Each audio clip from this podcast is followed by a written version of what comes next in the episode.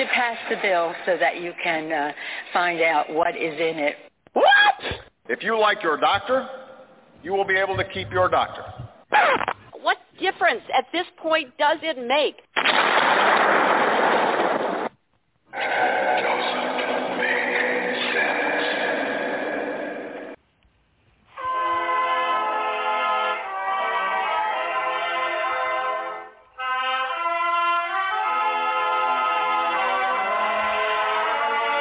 If you're looking to make sense out of what's going on in the world today, then you've come to the right place. Welcome to Southern Sense Talk Radio with your host, Annie, the radio chick Bellis, and featuring Curtis C.S. Bennett and the most interesting guests that you'll find anywhere on Internet radio. And you can join the show and let your voice be heard by dialing 917 889 3675. So sit back, relax, and remember, Southern sense is common sense.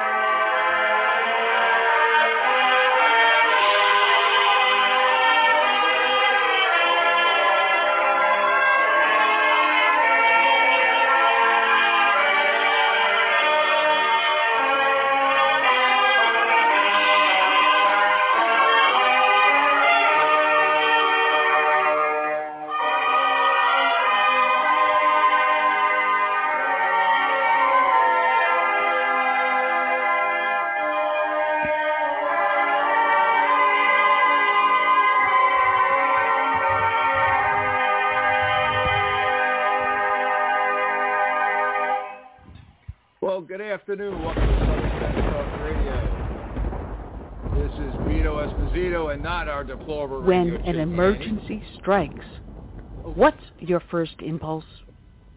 If your answer is run to the grocery store, you're likely to find chaos and plenty of empty shelves. So how do you avoid this? Well, it's simple. You use today to make a plan to prepare for things that may happen. It's a hurricane, earthquake, blizzard, or even social unrest, especially in today's political environment. The practical place to start is by storing up food in your home. And I use My Patriot Supply for my food storage. If you don't have an emergency food supply, it's time to do so. Here's a great item that makes it really simple. A two-week food kit that comes in a rugged tote. And it's only $75 when you go to my special website, preparewithsouthernsense.com, or call 888-441-7290. This food kit includes breakfast, lunch, and dinners that will last hmm. up to 25 years on your storage shelves. So order now and prepare yourself and then rest easy. So it's very simple. Just call 888-441-7290 or go to preparewithsouthernsense.com. You know what? Let's make it even more simple than that. You're listening to my show and it's called Southern Sense and you know you put a dash in the middle, southern-sense.com, and click on the icon for My Patriot Food. Well, you want to insist, you can still go to 888-441-7290 or go to my website, Southern Sense, put a dash in the middle, southern-sense.com. Be prepared. All right, we're going to try it again, Curtis. Good afternoon. Welcome to Southern Sense Talk Radio. This is All Vito right. Esposito screwing up Annie's opening. Uh, not the deplorable uh, radio chick Annie. Uh, she's out today, and uh, I am honored to uh, be in her place and and uh, speaking with you today, along with the great American and author and writer, Mr. Curtis C.S. Bennett. Good afternoon, Curtis. How you doing? Hey, and a great patriot too. Don't forget that. Yeah, I, that's exactly right. See, yeah, I, am a little slow today. Oh no, yeah, we we are here to um, do the show uh, in place of Annie, who's um, recuperating from some surgery.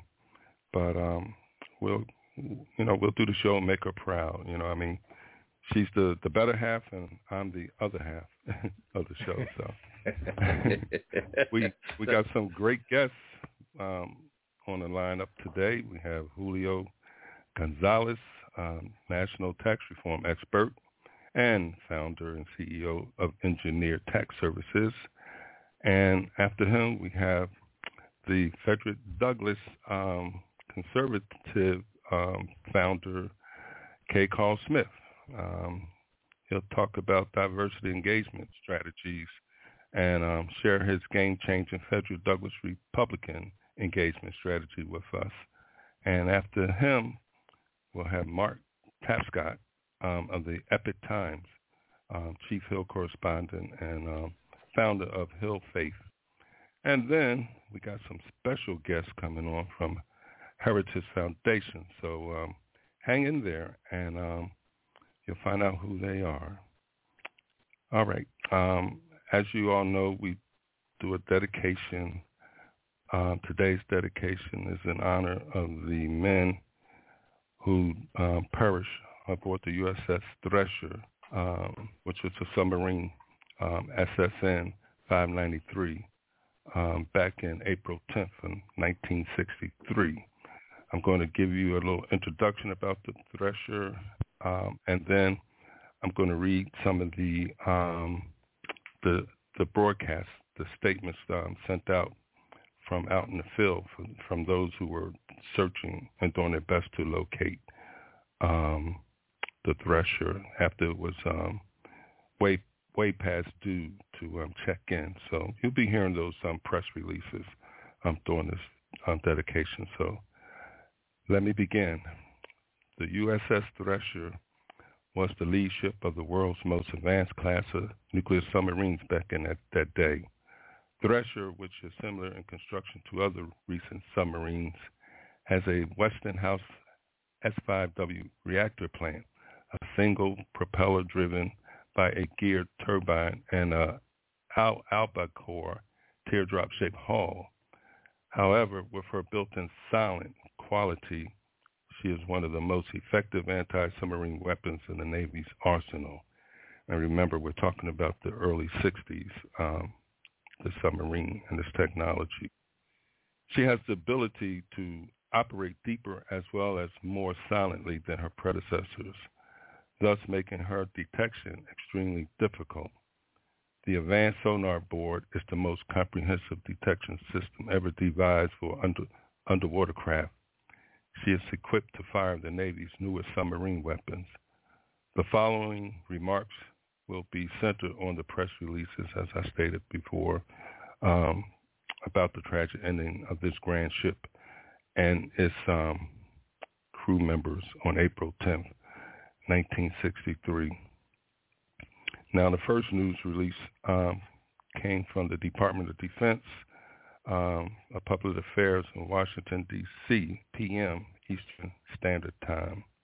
And this statement um, was by Admiral George Anderson, who was Chief Naval Operations at the Pentagon on Wednesday, Wednesday April 10, 1963.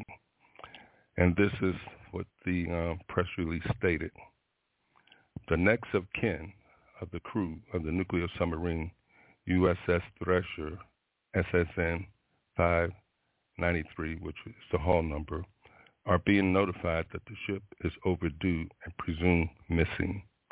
The Thresher has been conducting routine tests some 220 miles east of Boston. The submarine rescue vessel USS Skylark was accompanying the Thresher. This procedure is normal for submarine tests and trials following an overhaul.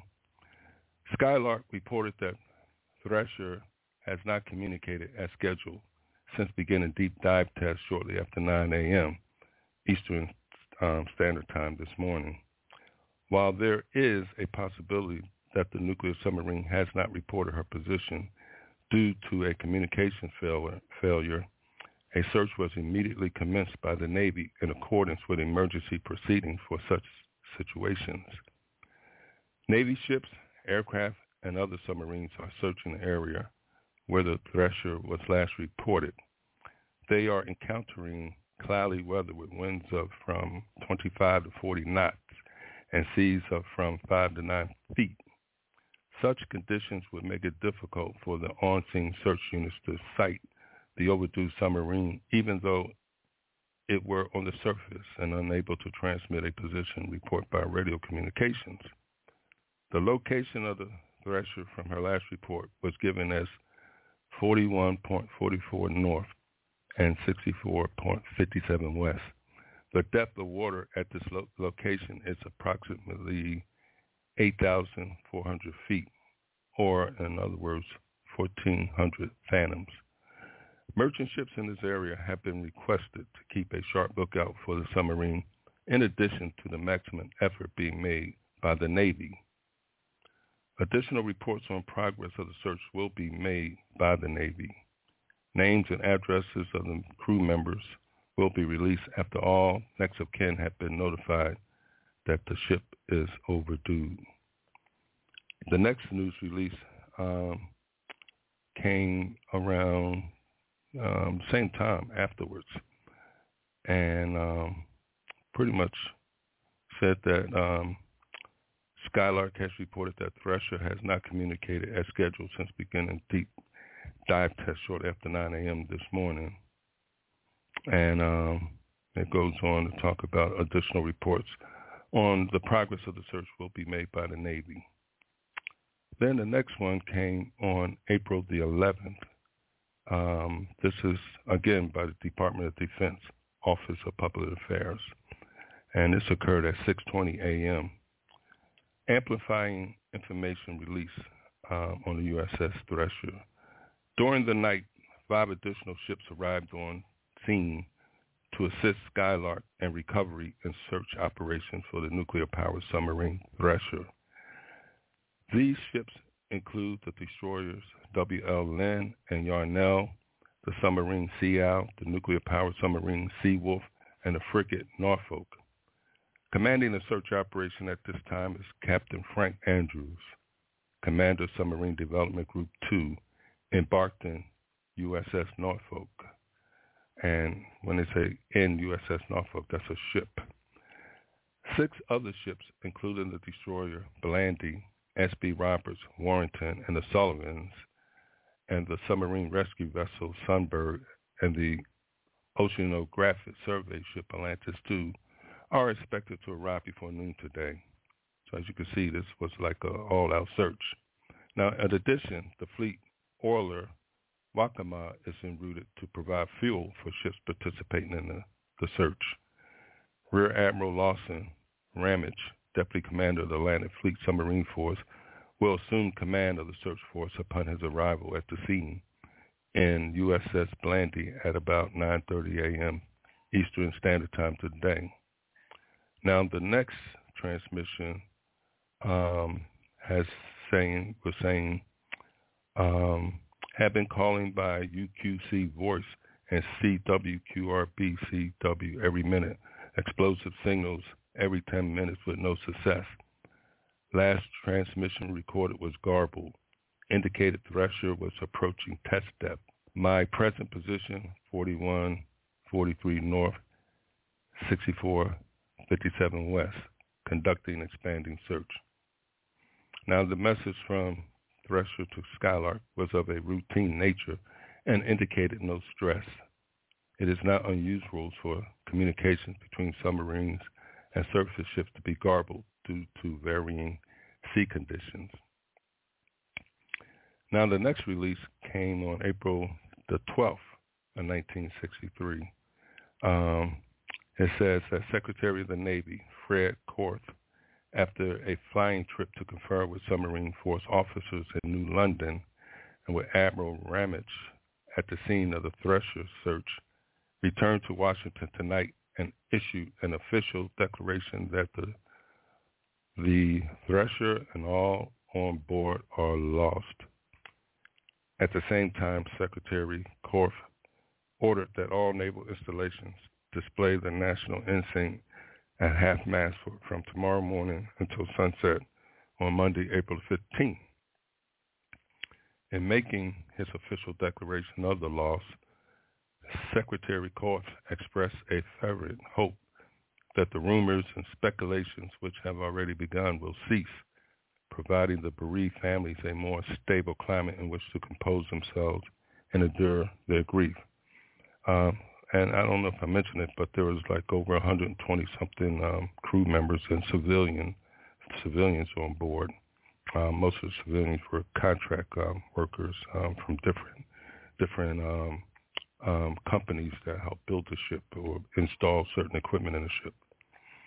All right, going on. It says, in this connection, he said, I have the unequivocal, unequivocal assurance of all those in a position to know, including the chief of the Bureau of Ships, the commander, submarines and land, and the search and rescue commander on seeing that in waters of this depth, there's absolutely no possibility that there might be survivors.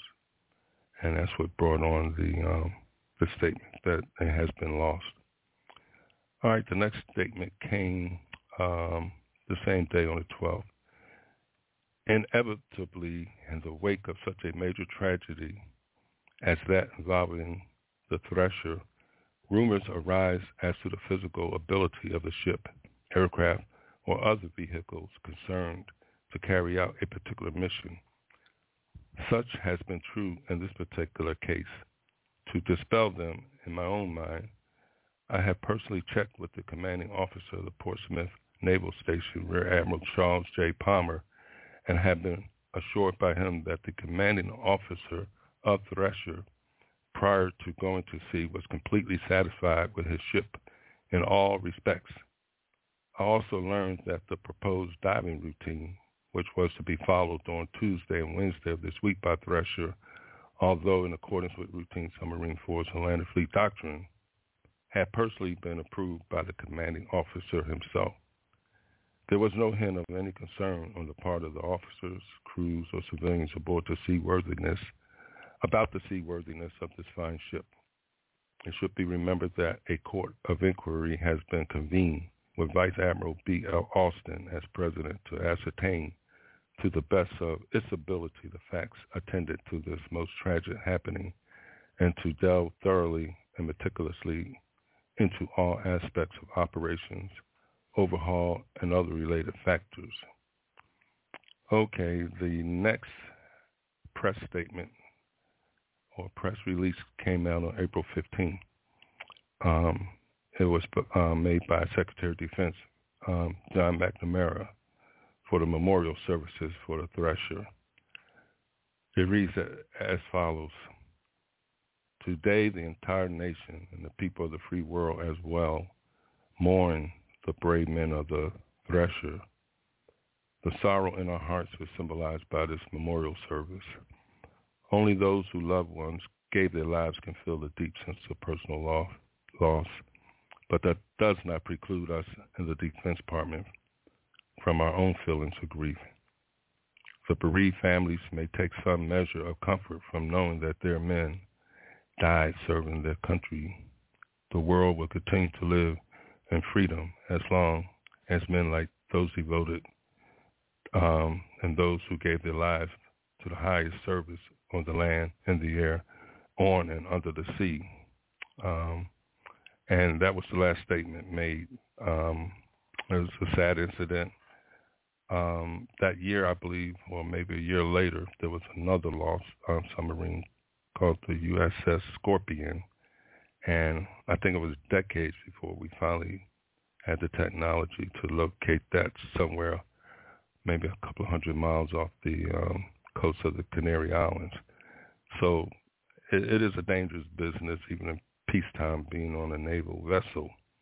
But still, people like those who lost their lives on a USS Thresher, they do it willingly, knowing that there's danger involved. So with that, we will um, play our dedication song.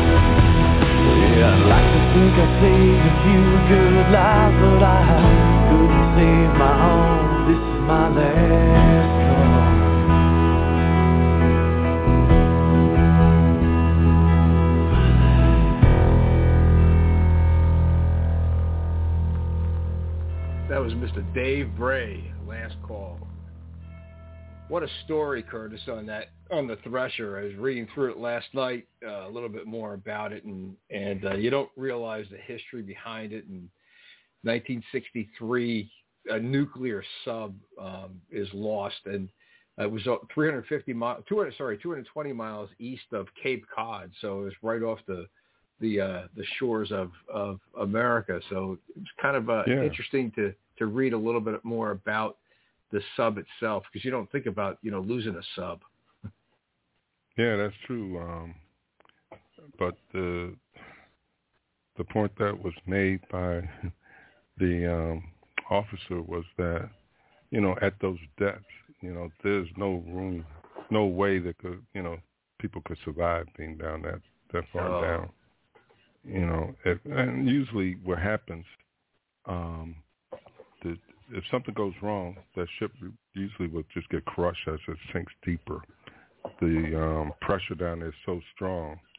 Because um, just because submarines go deep, that doesn't mean they go all the way down. You know, they do have a a a um, level by which they won't go beyond.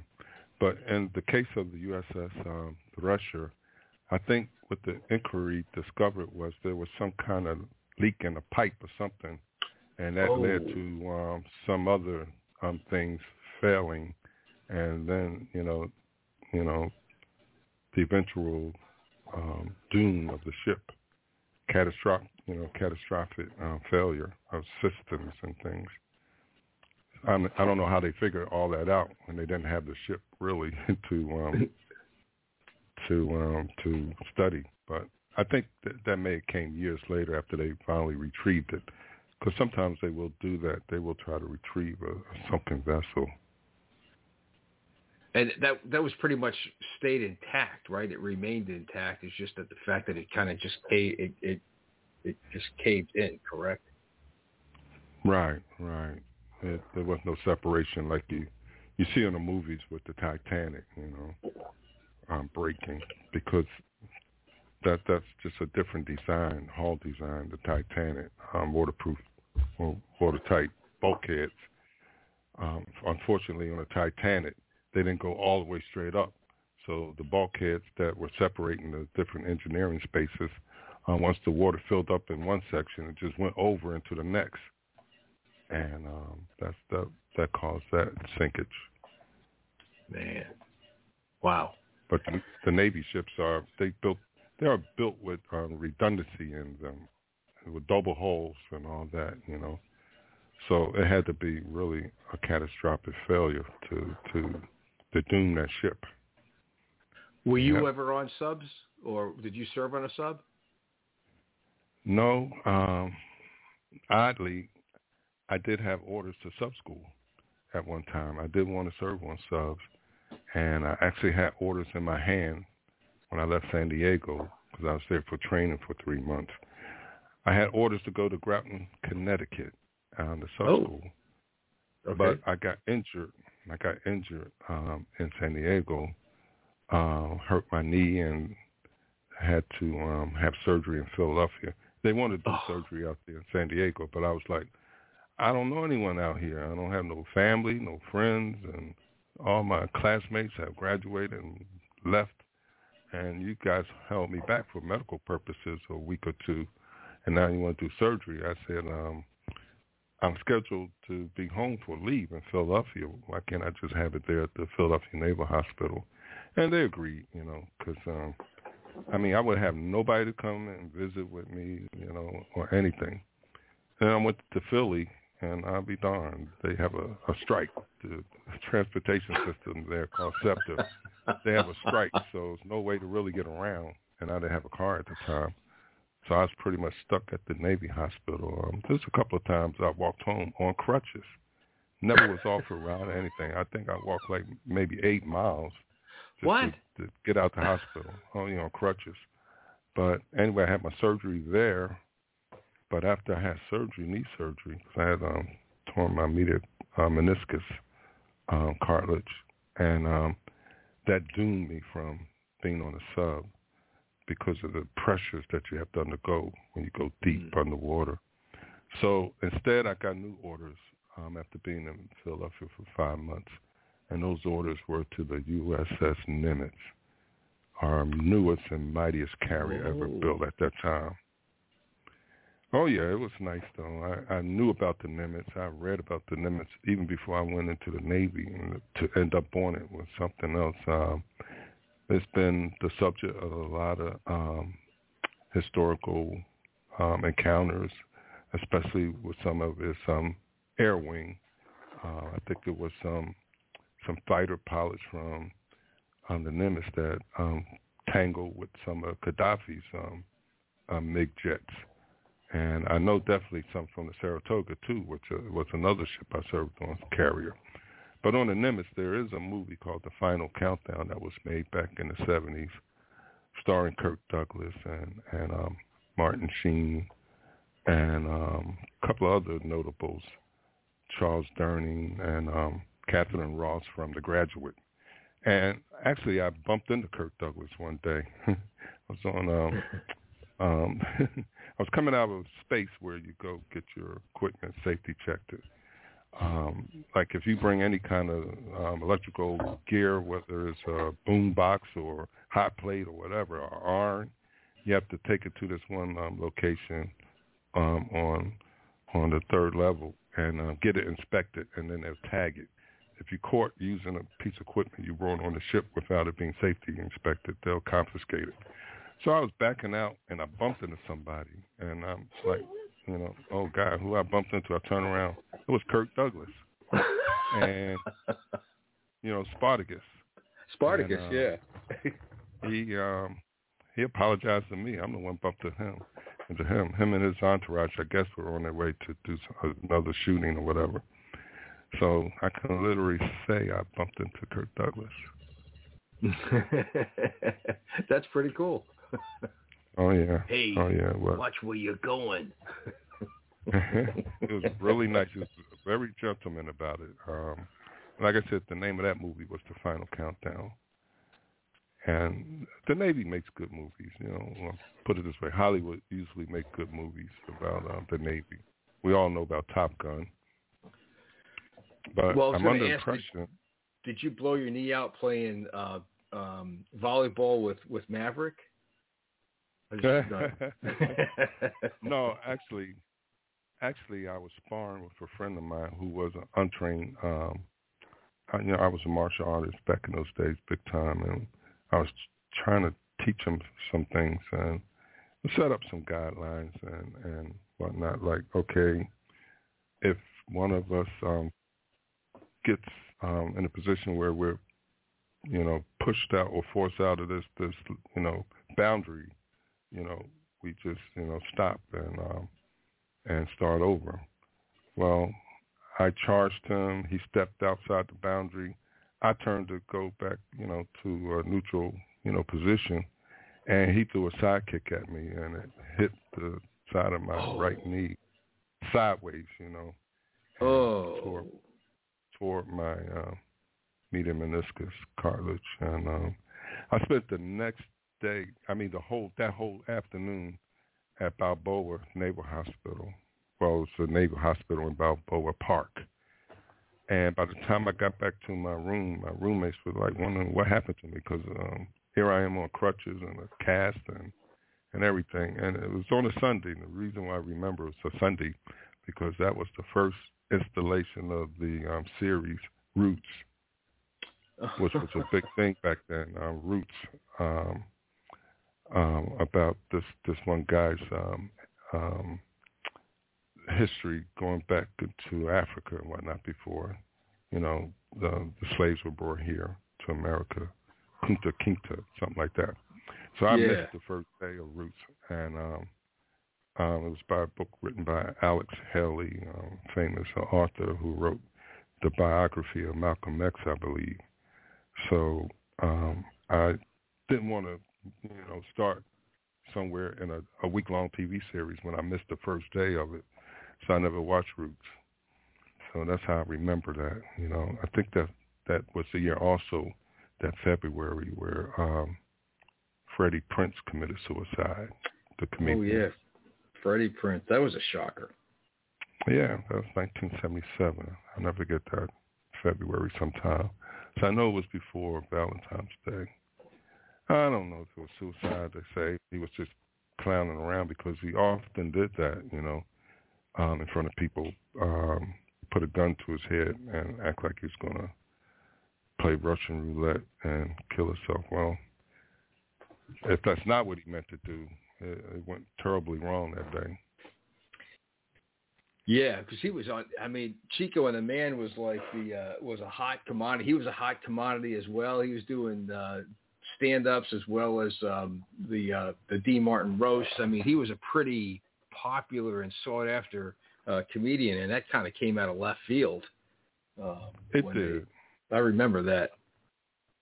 Chico and the Man. I used to watch that, you know, and it was Jack Albertson. It was- yeah. hmm It was a game breaker because um, for one of the first times it, it, it starred uh, uh, Latino, you know, Yes.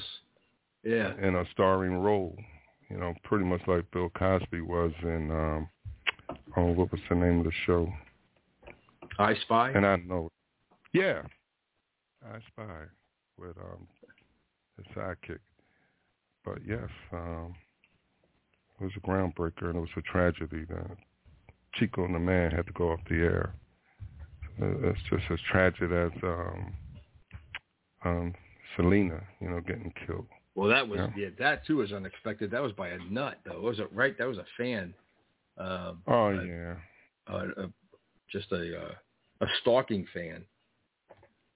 Well, actually, she was um, she worked her way to become the president of um, Selena's fan club, and um, she was always jealous and envious of Selena, but she um, she had a, a shady background which was never investigated by um, Selena and her father before they hired her, because she had got fired from previous jobs for um, um, taking, you know, some of the funds and misappropriating them for her own use.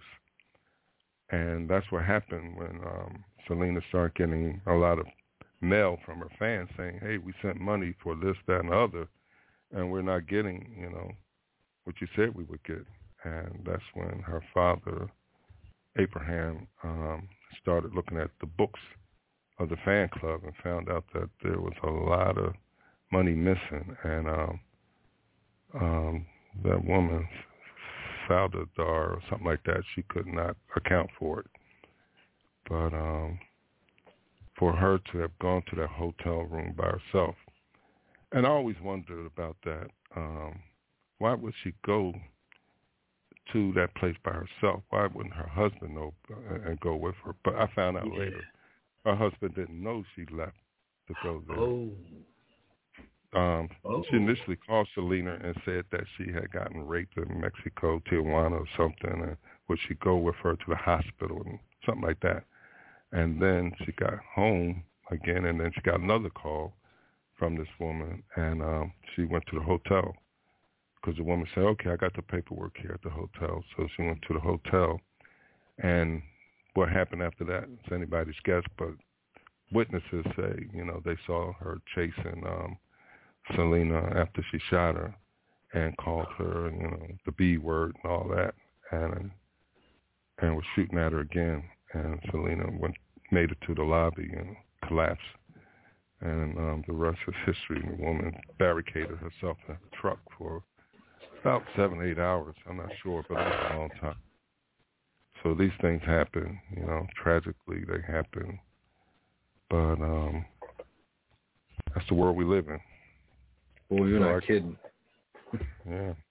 So I don't know where Julio is, but as Andy would, you know, often say, there's a lot to talk about. And I would start off by saying that during my visit to Philadelphia, I find that people are starting to wake up. They're starting to see for themselves how um, the policies of the left is, is failing them. It's creating all kind of high crimes and everything. And I, I, I mean, I just accentuate it every time I, I, I talk to somebody that's complaining. I tell them, look, you know, who's running your city and who's been running it for decades? Democrats. And it's their policies that have got you in the situation where you're at now, where there's high crime. I mean, in all the major urban cities, crime is is is off the charts. And Philadelphia itself is over 530 something, with about um, about maybe 40 something domestic violent cases in which the um, woman was killed. Some right in broad daylight in front of witnesses, some in front of their own kids by the spouse or the boyfriend. That's how bad it is up there. So, you know, I hammer that in that hey, you know, you keep voting for Democrats, you're gonna you're gonna have this lawlessness.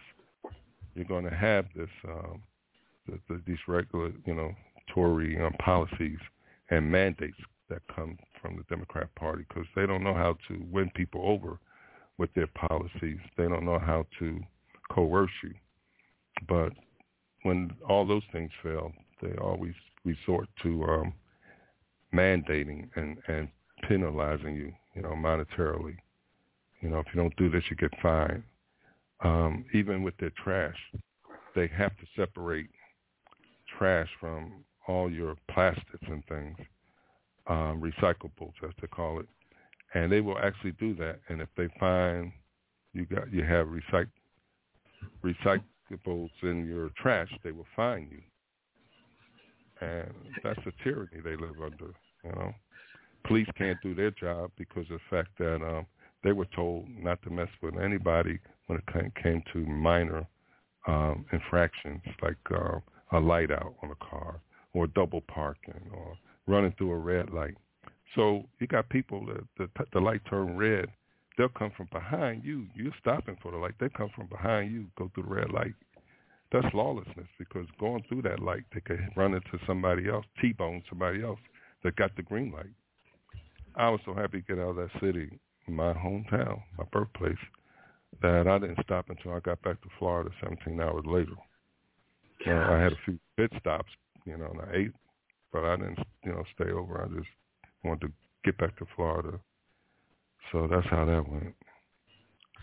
You know, I was reading uh, Bigfoot's Place.blogspot.com. He's got a great blog spot, and uh, he, there was a couple of stories yesterday, and one was how uh, Speaker Pelosi, Nancy Pelosi, is shocked about crime and can't understand its cause.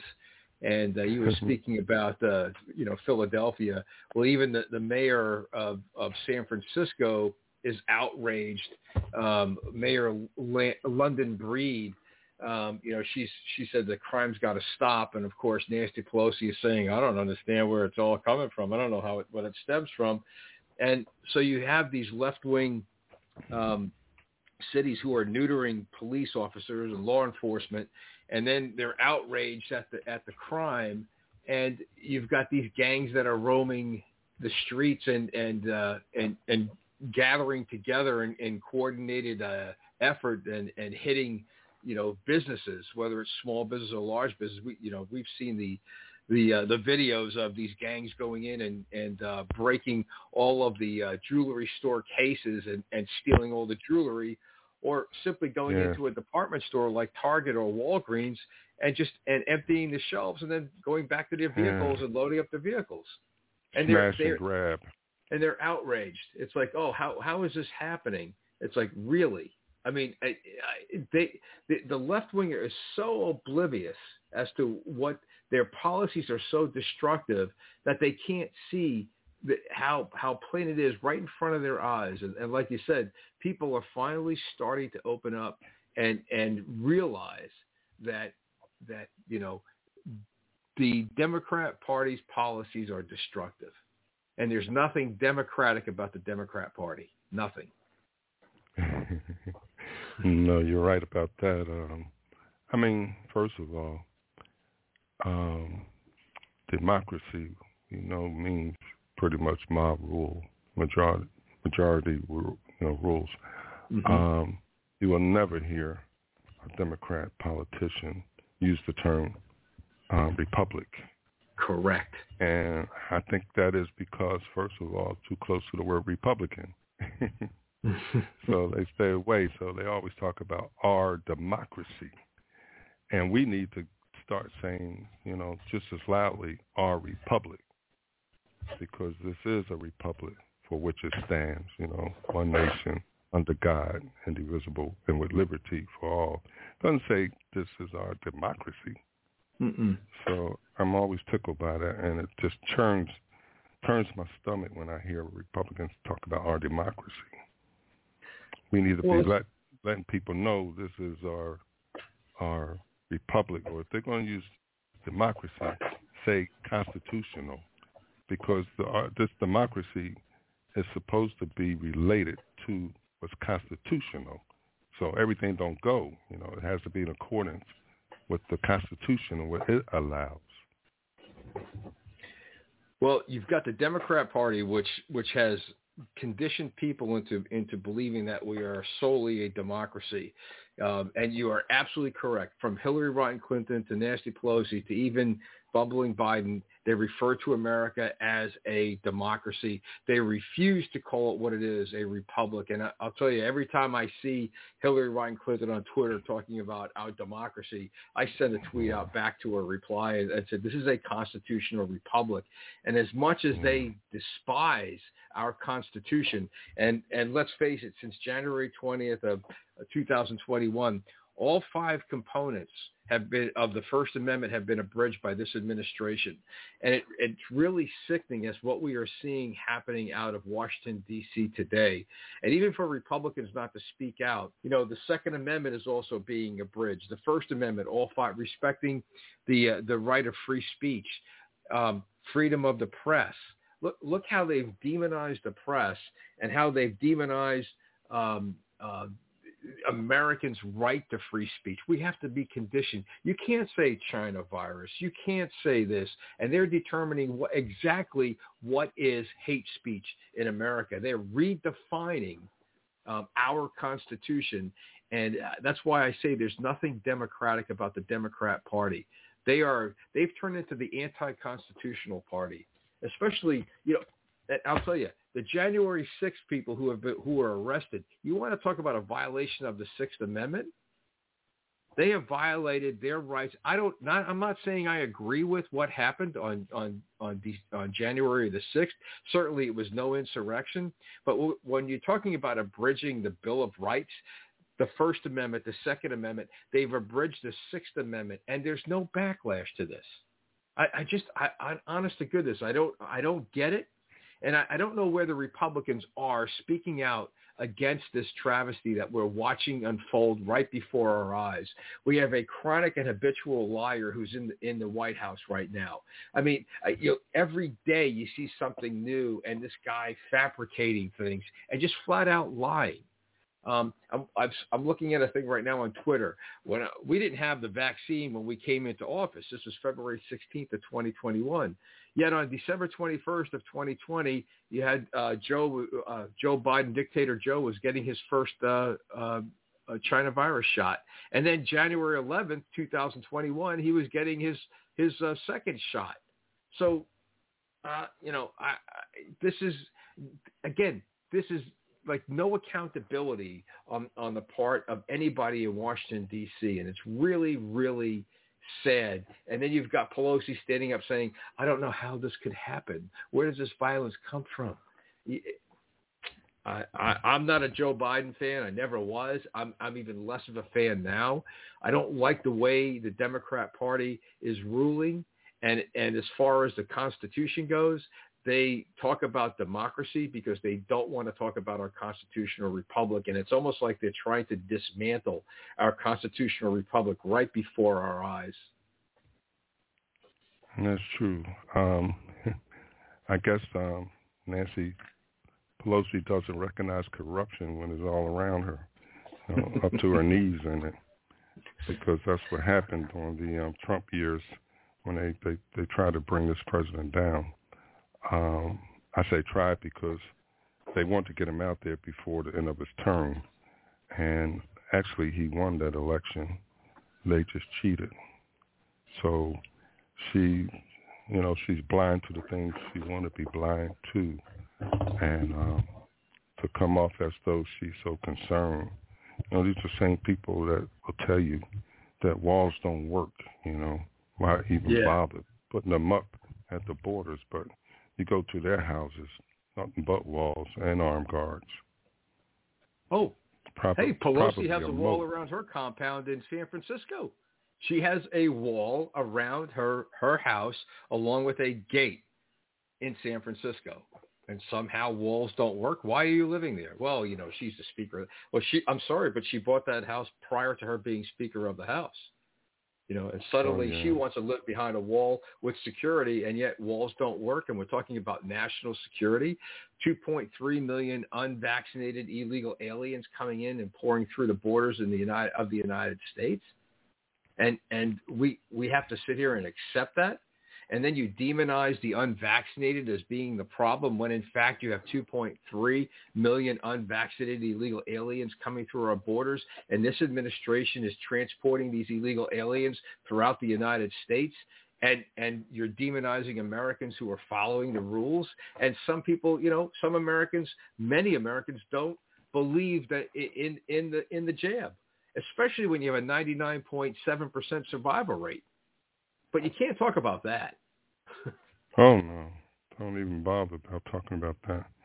We want to talk about other things like um, green energy and Yeah. And speaking of that, you, I when I was in was it Philadelphia when I got back, and I knew this was for years. This was their goal anyway, with the high um, gas prices. Um, I heard Kamala, was it Kamala, um, on the radio? No, it was on TV not too long ago, about a week ago, and she was pushing this um, electric car thing because of the high, you know, gasoline prices. Well, they're the ones that are making it high, and Yeah, they exactly. plan. They're, they're doing this purposely um, to get people to switch over to electric cars. And think about this now. You, these cars only take you at the most maybe um, six, seven hundred miles after being, re, you know, charged a couple of times. Um, the thing I can see in the future, if they want to stop you from traveling, they could disable your car or just shut down all the electrical um, recharging areas. And where, what you're going to do? Gasoline allows you mobility and independence and freedom. And one of the one of the most ironic pictures I've seen floating on social media media is this one electric car that broke down. I guess it didn't really break down, but it ran out of electricity, and they're using a, a gas-operated generator to recharge it. yeah, diesel fuel powered generator to charge it. Yeah, doesn't get any better than that. No, it does not. It does not. Oh, yeah. Uh, Just think, think if we didn't have that gas. But I really That's think a- it's another means to control, uh, you know, where we move, about to, and all that stuff, and if we're able to. Agreed. I, I think, you know, here it is. They caused the problem. They caused the spike in, in gas prices. They've caused the 67% increase in gas prices, 54% increase in fuel heating oil, heating fuel oil. They've caused that. And now they're, they're, they're trying to tell us, well, there's other means now that you can take. Well, wait a minute. You caused this. When we had a 3.4% or 3.2% unemployment rate and the economy was, was, was moving ahead and steaming and roaring, we had a dollar eighty-nine a gallon gas prices, a dollar fifty-nine a gallon in South Carolina gas prices. And, and we didn't have an issue of supply and we didn't have an issue of, of, uh, um, of, of, of, of meeting demand with with that many people working and that workforce and diesel fuel was under two dollars a gallon which meant that the cost to deliver goods in, uh, around the United States was, was uh, inexpensive or cheaper. And you know suddenly now we have to we have to sit back and say oh well you have to use uh you know it, it's all the more reason to buy electric cars because they they this administration caused the spike in energy costs to the point where it's start it's starting to really have an effect on working families. And I'll use that term because the, the Democrat Party loves slogans and sound bites, but they have royally screwed the working family in America.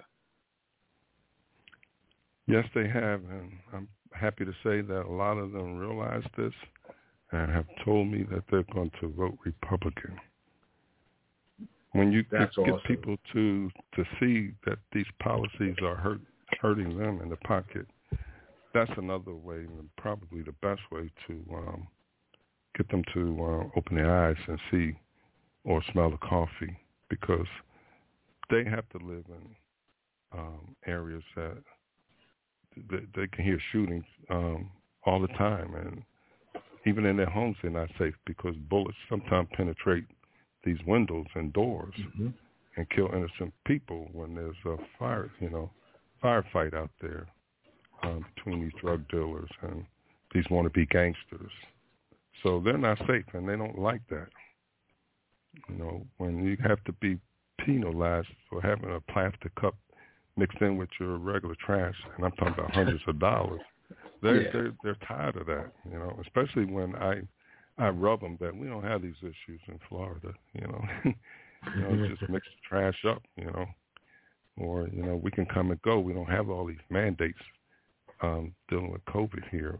It's, it's almost like here in Florida, you know, except in the liberal control areas of Florida. But the rest of Florida, it's like COVID was something that happened, you know, decades ago. 'Cause we we're going about like like before it ever hit the scene. there's a uh, number on the switchboard. Is that um, could that be our guest? Uh, I'm not sure. Uh, you know, I'll check. I know All Kay right. Carl should be calling in a few minutes. Let me see who this is. All right. Yeah, the, uh, as as Curtis stated, the uh, the Democrat Party caused this. Joe Biden's feckless policies have caused the energy prices to skyrocket, and now the answer by the shameless Democrat Party is, oh well, maybe you should go ahead and and uh, and get your electric cars and and uh, your uh, uh, you know be a more green en- environment. When in fact they're the ones that caused this entire thing. So you're spot on. Yeah, whoever's on it didn't want to speak, so Okay. They're just listening in then. right. Then our our next guest should be on in a few though. All right. Um, K. Carl Smith, and we can, like I said, ask him about Frederick Douglass. Um, he's um, he's been talking about Frederick Douglass for I think the last 14 years or whatever.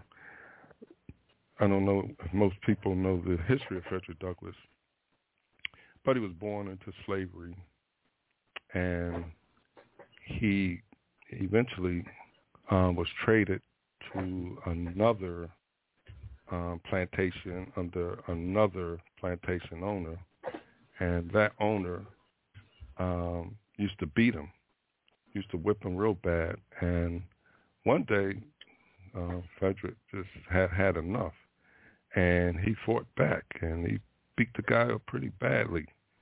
And I tell you what, he didn't put his hands on him, ever, you know, after that incident. So let me see if this K call.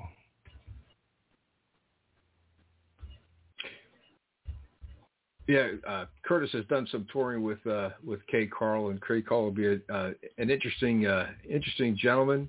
Um, he has uh, KCarl Smith is diversity engagement strategist, and he shares his game changing Frederick Douglass Republican en- engagement strategy. You can go to Kay Carl at k c a r l i n c dot com. That's K Carl Inc.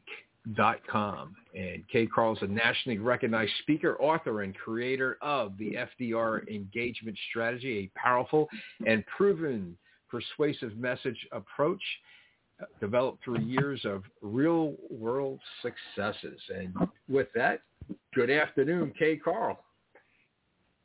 Gentlemen, how you doing? All right. Doing All right, better now all that you're here. Oh, well, well, you make me feel welcome. Thank you. Oh, yeah. Go ahead, Curtis.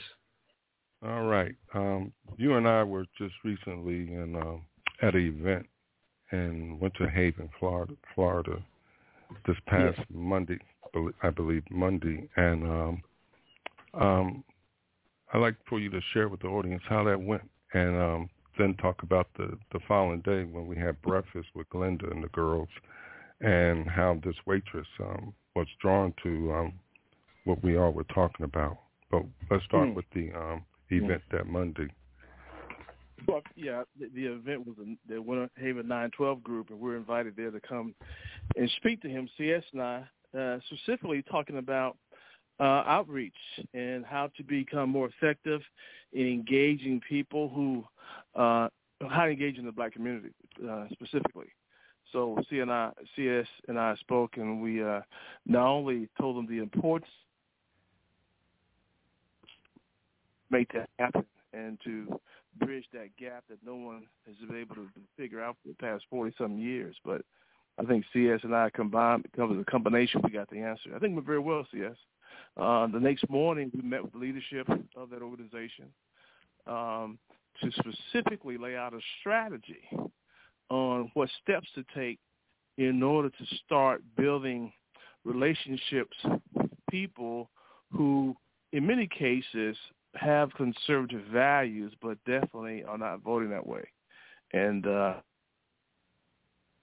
think they walked away with a with an action plan that's doable and they can uh, achieve, and and really help them understand uh, that it's not about just being visible in the black community. It's about being visible and know what to say when you get there.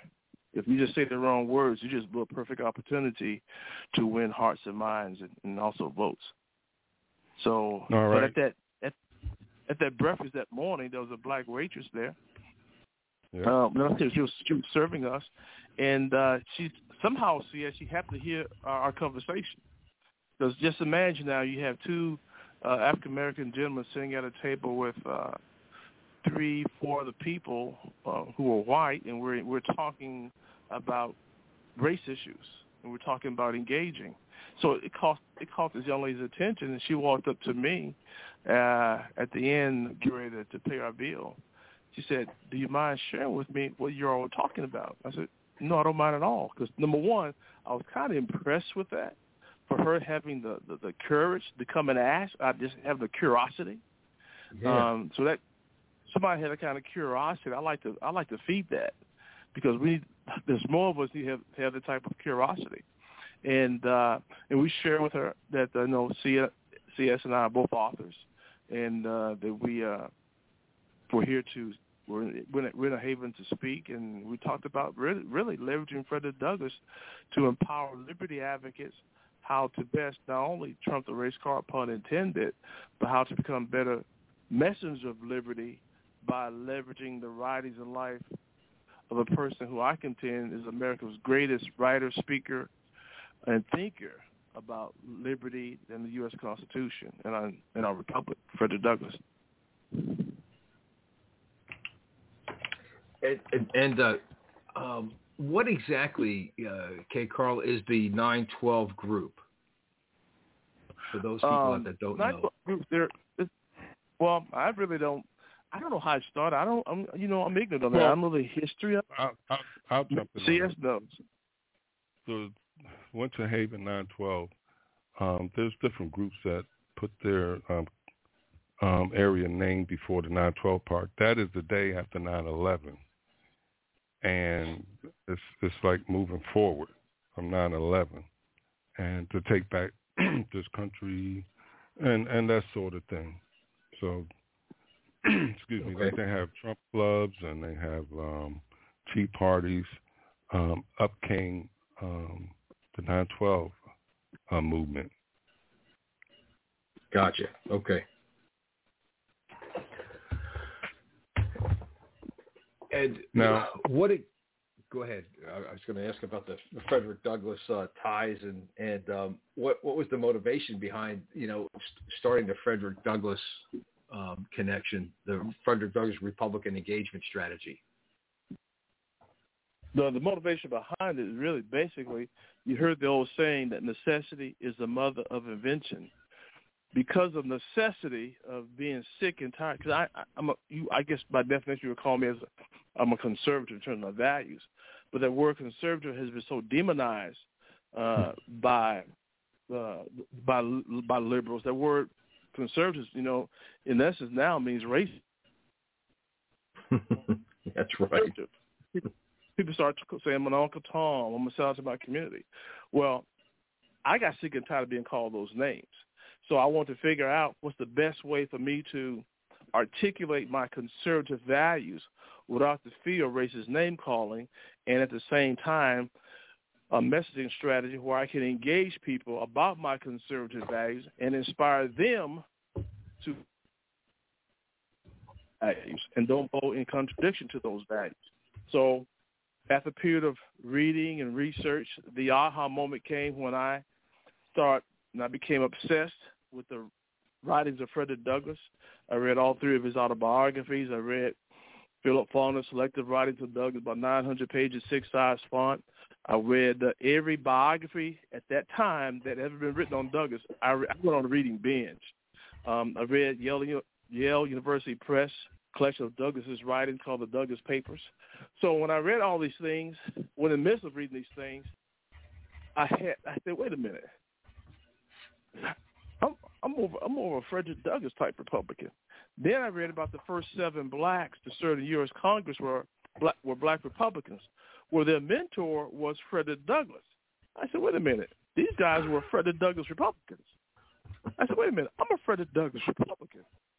I'm more than this conservative tag, this Republican tag. I'm a Frederick Douglass Republican. I believe in Douglass's life empowering values, respect for the U.S. Constitution, respect for life, the belief in limited power government, economic prosperity. So I learned in establishing this and developing this engagement strategy, a Frederick Douglass Republican, you don't become one because of your skin color. You become one because you agree with those life empowering values. So it's not about color; it's about values. And, and why do you think then the Democrat Party has has co-opted and and become the self-appointed uh, parents of of the the black community, when in fact Frederick Douglass actually, I think I think black Americans have have so much in common with you know with Frederick Douglass and his movement and and actually the conservative movement. So there's there's really no color to conservatism. Yeah. Um, well, to answer that question, what happened, and I, I don't know if we have time to get into this, let me know. My parents were staunch Republicans until 1964. So 1964, that means then I grew up in a staunch Democrat home. My parents were oh. Republicans now, staunch Republicans. Basically, what happened in a nutshell, when you take a look at the history, of what happened in '64, in particular associated with the Goldwater presidential campaign, the Republican Party made I'm sorry, yeah, the Republican Party mm-hmm. made the Democrat Party look like heroes to black folks. And so therefore, because in 64, now I grew up in Alabama, that's when the word Republican and the word conservative started to become culturally ingrained in the black community to mean racism based on the occurrences that happened in 1964 associating with the Goldwater presidential campaign. It was it was a travesty because it was a, that's when the seismic shift took when black folks left the Republican Party in mass. Well, let, let, me, let me explain what I mean by that because it was mm-hmm. by explaining it that way, I'm leaving a lot of stuff out. What happened in '64 when Johnson, President Johnson signed the civil rights legislation to law, you remember your staunch Democrat senators, they filibustered the bill and they voted against it based on racist reasons, for racist reasons. Now, Goldwater was a Republican senator out of Arizona. He voted against it not because he was a racist. He was not a racist at all, but he voted against it based on constitutional grounds. Mm-hmm. Robert Bork was a Yale University professor out of uh, and he wrote a 75-page opinion, Robert Bork did, that Goldwater used to vote against the civil rights legislation. So Goldwater opposed the civil rights legislation based on Title II that dealt with employment and Title VII that dealt with accommodations.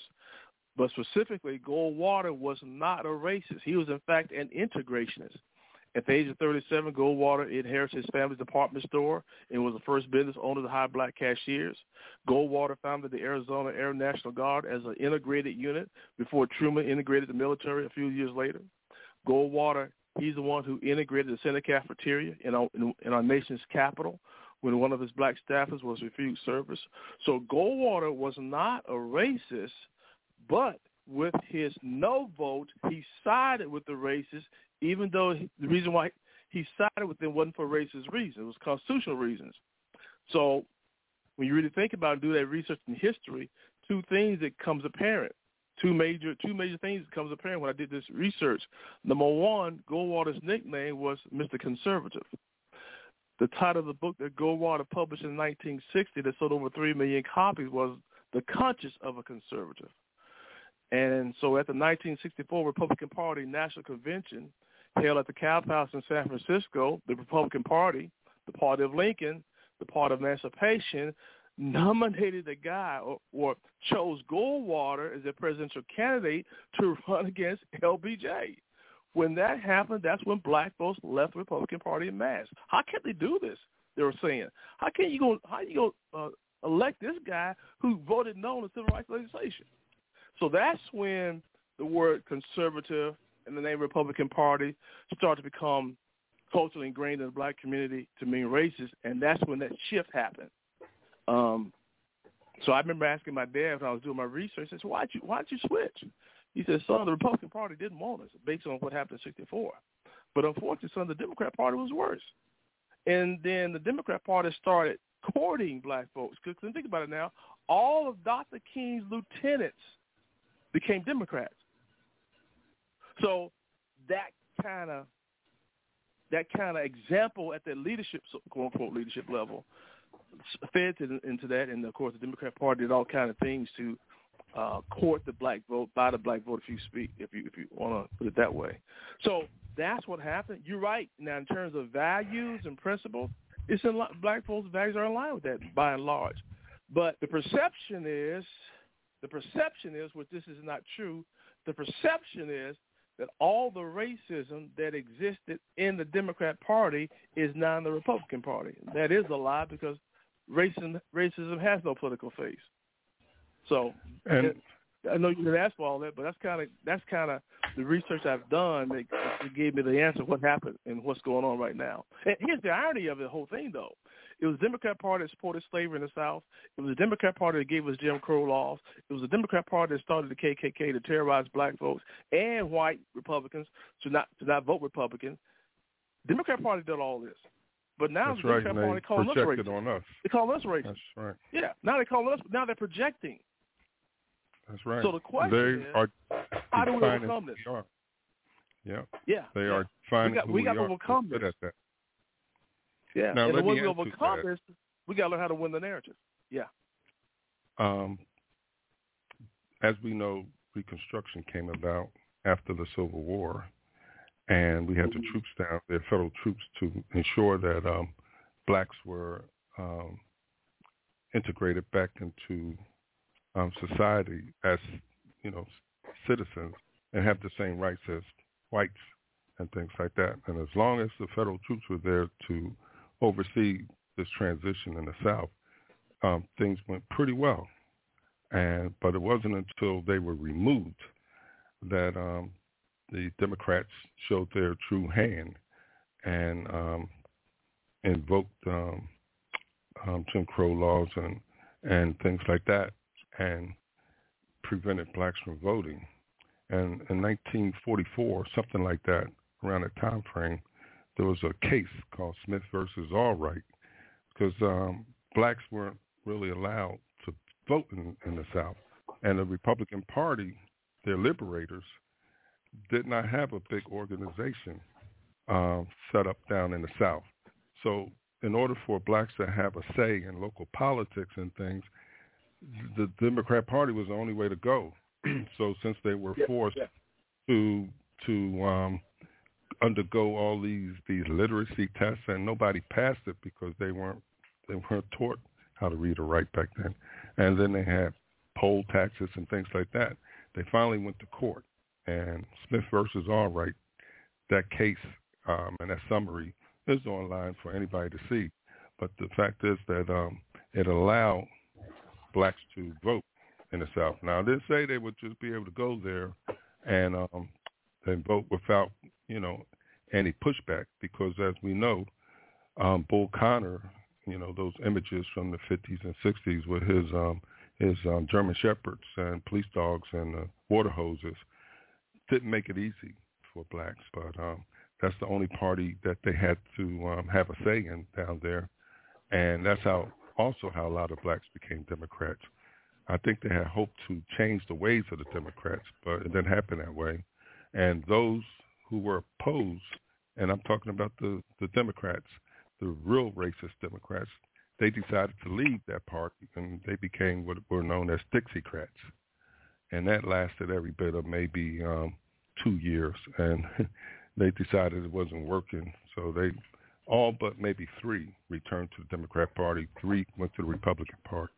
But if you listen to um, the media, oh, there was a big switch. You know, the Republicans sat down at a table and decided we're tired of playing the good guys. How about y'all play the good guys? We play the bad guys. That's not how it happened. And then it was taken to another level with the Goldwater um, episode, as KCarl was talking about. I just want to add that. Smith versus Allwright. Well, I, I think you know, KCarl, you you nailed it, and with the 1964 Civil Rights Act, and you know, we we sit here today, we wonder how is it that the Democrat Party defines Republicans and Republican Party, and that's when it started in 1964, and shamelessly, um, they have no regrets in doing so, and you know they've co-opted the the entire civil rights movement, and forget about the you know the KKK and and the Jim Crow laws and how it was passed, and and the segregation that the Democrat Party has engaged in, because nobody's fighting back inside the Republican Party. Um, whether the conservatives should be fighting back, and and that's what's happening, and that's why I think to me personally, I think Donald Trump was the biggest obstacle for the Democrat Party because he he was teaching people that it's okay to fight back and and to take your stand and and to believe in what you believe in and fight back and and I and think defend that this that is position. and defend it and this is what the Democrat Party does not like. Yeah, I agree. I agree. And see, I They want say another thing. accept it. I think another thing is that the Democrats, um, they they're very thoughtful, and they plan ahead. It's almost like China, you know, dealing with China. They plan a hundred years um, beyond what we ever planned for. So they come up with things like Black History Month because see, if they come up with things like this, they can control the narrative, and those who control the message control the masses. So you notice whenever they have Black History Month, they rarely mention the Republicans. They will say abolitionists. They're the ones that mm. freed the slave, but they never say they were those abolitionists were basically Republicans. So they control the message, the narrative, and that's what people hear. And when they hear abolitionists, they're thinking Democrat. Those up there in the north, they're not thinking Republican. They think we we were the racists and bigots. So that's how things really changed over the years. Yes, because uh, the father of the Black History, when it first started, was Black History Week. Then Black History Week Right. became so popular, it became Black History Month. But the father of Black History celebration is Dr. Carter G. Woodson. And Dr. Carter G. Woodson, he picked the second week of February for Black History Week based on his own words because the birthday of two great Americans in the month of February who were both Republicans. And he knew this. Yep. It Abraham Lincoln, Lincoln. and Frederick Douglass. Yep. Yeah, Lincoln and Douglass. And, th- and that kind of got lost over the years. Oh yeah. But most, most, most black people think most black people think that we celebrate Black History Month in the month of February because it was given to us and it's because it's the shortest month of the year. That's oh, how Oh, that's that. Oh God, yeah. But I, I would I would venture to say, um, with the situation in the economy right now, um, as Vito and I were talking earlier, a lot of blacks in the urban cities are not liking what they they see, and um, they're starting to look at other um, options, um, and Republican Party is one of those options. Um, dis- despite its, its leadership failure, and I, I blame the leadership because, like when speaking about Black History Month, you never hear uh, a Republican leader go up there in, in front of the TV cameras and um, exhort the um, great rich um, history and um, historical bond between the black community and the Republican Party, as you know, the fact that we, this party is the party that that defended, you know, liberty and and fought to um, abolish slavery. You never hear that. So they allowed the Democrats to get away with just about anything they want to get away with, and that's been to our our parties and our efforts um, detriment, I believe. You know, and um, that's why the black community, like um, KCarl said, you mentioned the word Republican or conservative. I mean, the fangs come out in the claws, probably a cross, like you Dracula. You know, when you see you it- know? what what the the reason why you don't hear these Republicans to say that because they don't know how to handle the objection or the pushback that comes from the Democrats when they kind of say that statement because when they say that statement about the history of the black uh, the relationship of the Republican Party and black community the the the left will come back and say, "Oh, that was back then, but that's not now." Oh yeah. and when they make mm, that statement, the Republicans don't know how to respond to it. They don't know how to respond to it. So the question, how do you respond to that? And what you say is you say, look, values stand the test of time. These are values we're going to continue past legislation that's in line with those values.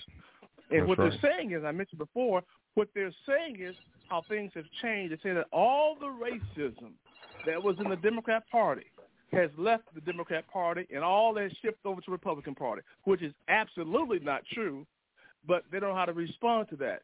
And the way you respond to it is by saying that racism has no political face.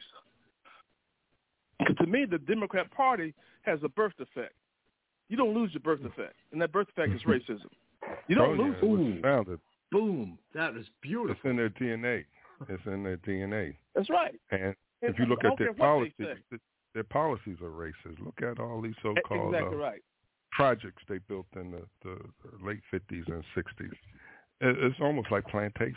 They they built these small little homes to put people in. They crammed. No wonder they all stressed out because The- you got no privacy.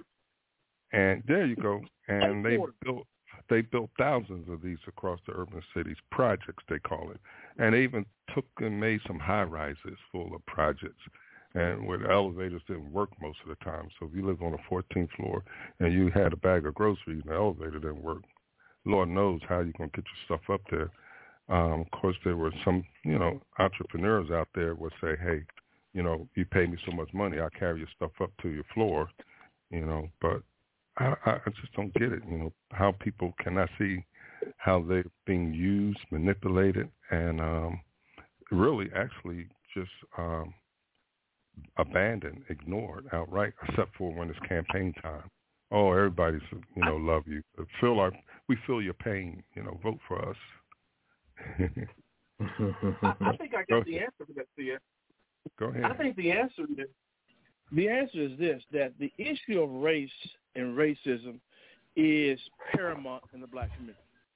I mean, I, this is just me thinking here. I think in the black community, we put race as a major issue over abortion. There you go. You follow me? You follow me? Mhm. Race is paramount. So what the Democrats has realized, we got to master this. We got we got to weaponize this issue of race. We got to weaponize it and use it against our, our opposition. So I contend that blacks, and, and I'm really thinking about myself here. When I was growing up, I would vote for a staunch socialist before I would vote for somebody that I perceived to be a racist. I make that example, for example, Bernie Sanders had more supply, more support from the black community, a staunch socialist, than President Trump, who people paint as a racist. That's true. Some things, Not some only things never that, change. They've taught and brainwashed people, especially the black community, and seen things through the prism of race and class envy. And Yes. that's how they control them. Anytime there's a push button issue, anytime, say like um, there's a crime committed. Now it could be a white cop shooting a white person, and it's in the headline news. No, there's no outrage. Let it be a white cop shooting a black somebody, and all of a sudden we got Jesse Jackson in the uproar, got people stirred up. Um, Al Sharpton, he's there, you know, with his bullhorn, um, stirring up um, contention, and, and and it's all folk because they've been programmed to react to class envy and racism. Um, if there's a program that seems to slight them, it's because we're black, you know, that kind of thing. The wealthy, the rich, we hate them. But you know what? Every one of them want to be wealthy because if you look at the lines when they have the mega lotto and all that stuff, there's lines and lines of people want to want to win that lotto, trying to be wealthy. You see, if, y'all haven't, you got to get. Uh, you don't have to go to. You don't have to buy this book. You can actually go to this guy's website. Remember I talked about the book CS, um, Color, Communism, and Common Sense. Yeah. The book is What's the the author name? by this Manning Manning, like Peyton Manning Manning Yeah. Johnson Two Manning Johnson. Yeah, two Mhm. N's. ManningJohnson.com. Mm, mm. Manny Johnson wrote this book that came out in 1958 called Color, Communism, and Common Sense. Manny Oh, yeah, I've Johnson seen was that. African American. Yeah, he's seen that. African American. He rose to the highest executive level in the United States Communist Party. And when he got to the highest and saw the strategies and the techniques they were employing, he had this epiphany and said, "Wait a minute, this is not what I thought it was going to be. I thought y'all here to to help the the black community, but you just using them as pawns." So he lays out in this book, he tells it all what the communists are doing uh, to destroy America. And what he said was they're using race and create racial conflict and always got to have racial animo- animosity. That's how they were planning on destroying America from the inside. And, Yes. uh, and, they, and the communists are doing this through the Democrat Party. So Manny Johnson talked about this in 1958 in his book, and he was in the Communist Party. When you read when you read what he has to say, he foretells all the things Saul Alinsky was going to write about. Uh, he foretold the strategy of the Communist Party, what they're what they're, what they're doing, how they how they get into the black churches, how they get into the mindset. And, uh, and matter of fact, see, yes, when you read the book, he said he said the Communist Party are the ones who put the negative spin to the word Uncle Tom. And Uncle Tom meant a black person who who stood up whenever the whenever the, the uh, communists talked about racial strife or racial hatred exists, and there's no improvement, and a black person would say, "Yeah, we are improving. We're doing great things. Here's some things we need to do and got to do." The communists would call that guy a black, call him an Uncle Tom to minimize his effectiveness in gathering the ears of those in the black community.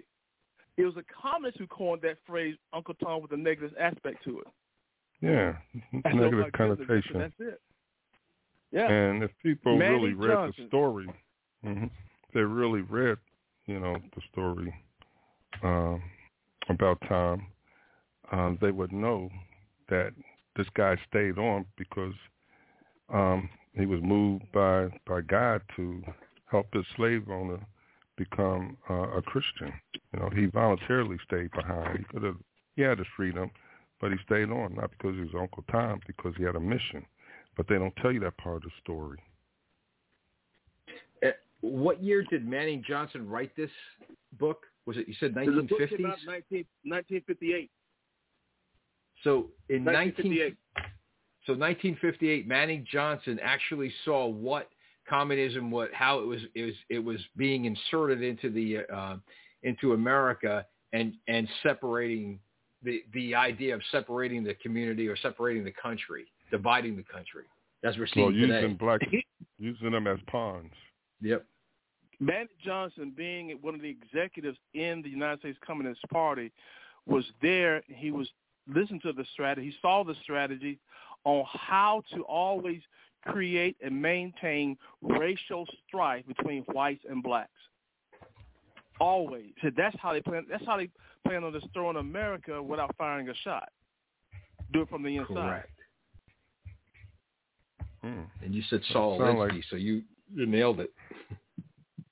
Yeah. Yeah. Sound like So that's Sound a, that's, pretty a, much that's like- Marxist, Marxist tactic. sounds pretty much like something uh, Khrushchev said one time. You know, the United States will be destroyed not by an outside enemy, but from within. Well, you got to keep in mind. Well, keep in mind now when Manny Johnson got involved in, in a in a Communist, Communist Party, they sent him to Moscow for training. hmm So it's not surprising there's a correlation between uh, Stalin and things they said because that's where Manny Johnson got the training. He went Oh, to, yes. he went to Moscow for training. what better place to to get you know red training than in than in Russia at that time?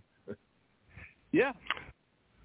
So, KCarl, in your travels, um, are you getting any feedback from some of the organizations that you have um, presented your strategy with that um, they are having some success with it in their communities? Oh, and, mo- and most definitely, once they employ the things that we lay out to them, how to leverage the life and the writings of Frederick Douglass in order to become a better messenger of liberty, the the success they're having is not just engaging people of different ethnicities, but also engaging now the little socials that got running through their families. You see what I'm saying? Oh so, yeah. so the engage, strategy, it's not just how to talk to black folks, it's how to engage anyone regarding the importance of our liberty and our republic and our God-given values and doing a way where you, you, you win the narrative and you're effective. Because here's why they're so effective. The, the power is not so much in our strategy. The power is in that we're leveraging Frederick Douglass uh, and we uh, and we uh, used his message of liberty and share it with others. Because here's what I've learned. I shared this other night, CS. Most of uh, most of the people who embrace Marxism, communism, the young people who've been indoctrinated with Marxism, communism, socialism, they never heard the counter message of liberty based on the writings and speeches of Frederick Douglass. That's important because that's very important because the left can't play the race card on Douglass. Douglass wasn't, you know, they, they play the race card on the founders. They own slaves, and they give us slavery doctrine. So you try to minimize their effectiveness. But Douglass wasn't. Uh, Douglass didn't own any slaves. He was a slave. Oh But yeah, they also speeches and use his the three thirds clause. They always throwing that yeah, out. yeah. yeah. Talk As about that of for a fact, second. exactly right. Yeah, three fifth clause. Th- Yeah, three fifth. Yeah. Yeah, and Douglass cleared that up back in 1860.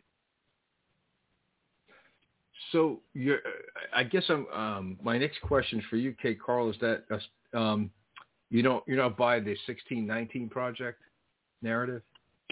Yeah. The the what?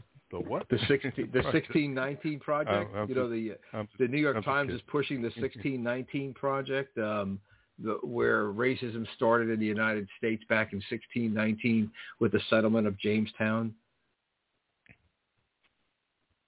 You haven't you haven't heard that? Well, let's see, see, yeah, I, I have heard that, and uh, that's like the, see, they used to say back in Douglass's time that the Constitution that the Constitution gave us slavery. That's what they're basically saying. You know, Constitution sixteen. But here's what Douglass said: slavery existed before the Constitution was even written. yeah. Slavery existed before 1619. although although some of the founders owned slaves, um, I mean, if I get, I just got to write an editorial about this. I said, God uses imperfect people to write noble documents, and what I meant by that, Moses was imperfect. He killed a man, and all, he had all kind of issues, but God inspired him to write the first five books of the Old Testament. King David was imperfect. He had his issue with Bathsheba and had the guy's lady's husband put in the front line to kill him. But yet God inspired him to write the book of Psalms. And of course, the Apostle Paul wasn't perfect. He persecuted the, the Christians. And And Paul Solomon. was getting credit for writing most of the New Testament. The founding fathers were imperfect. Some of them owned slaves. But you can't Right. take away the fact that they wrote a document that says we the people and not we the white people. That's right. That's Thank you. Now, okay, Carl, if you can, can you talk a little bit about the school that you and your brother want to um, Yeah, yeah. Oh, yeah. to bring about? Yeah, exactly. Exactly. Yeah. Because of the opportunity zone, that's what President Trump put in place, where if you have some land that's located in an economic depressed area and you have people who have capital gains and don't want to pay taxes on the capital gains, they can invest their capital gains into this in opportunity zone area. Well, we bought some land that's in the opportunity zone, my brothers and I.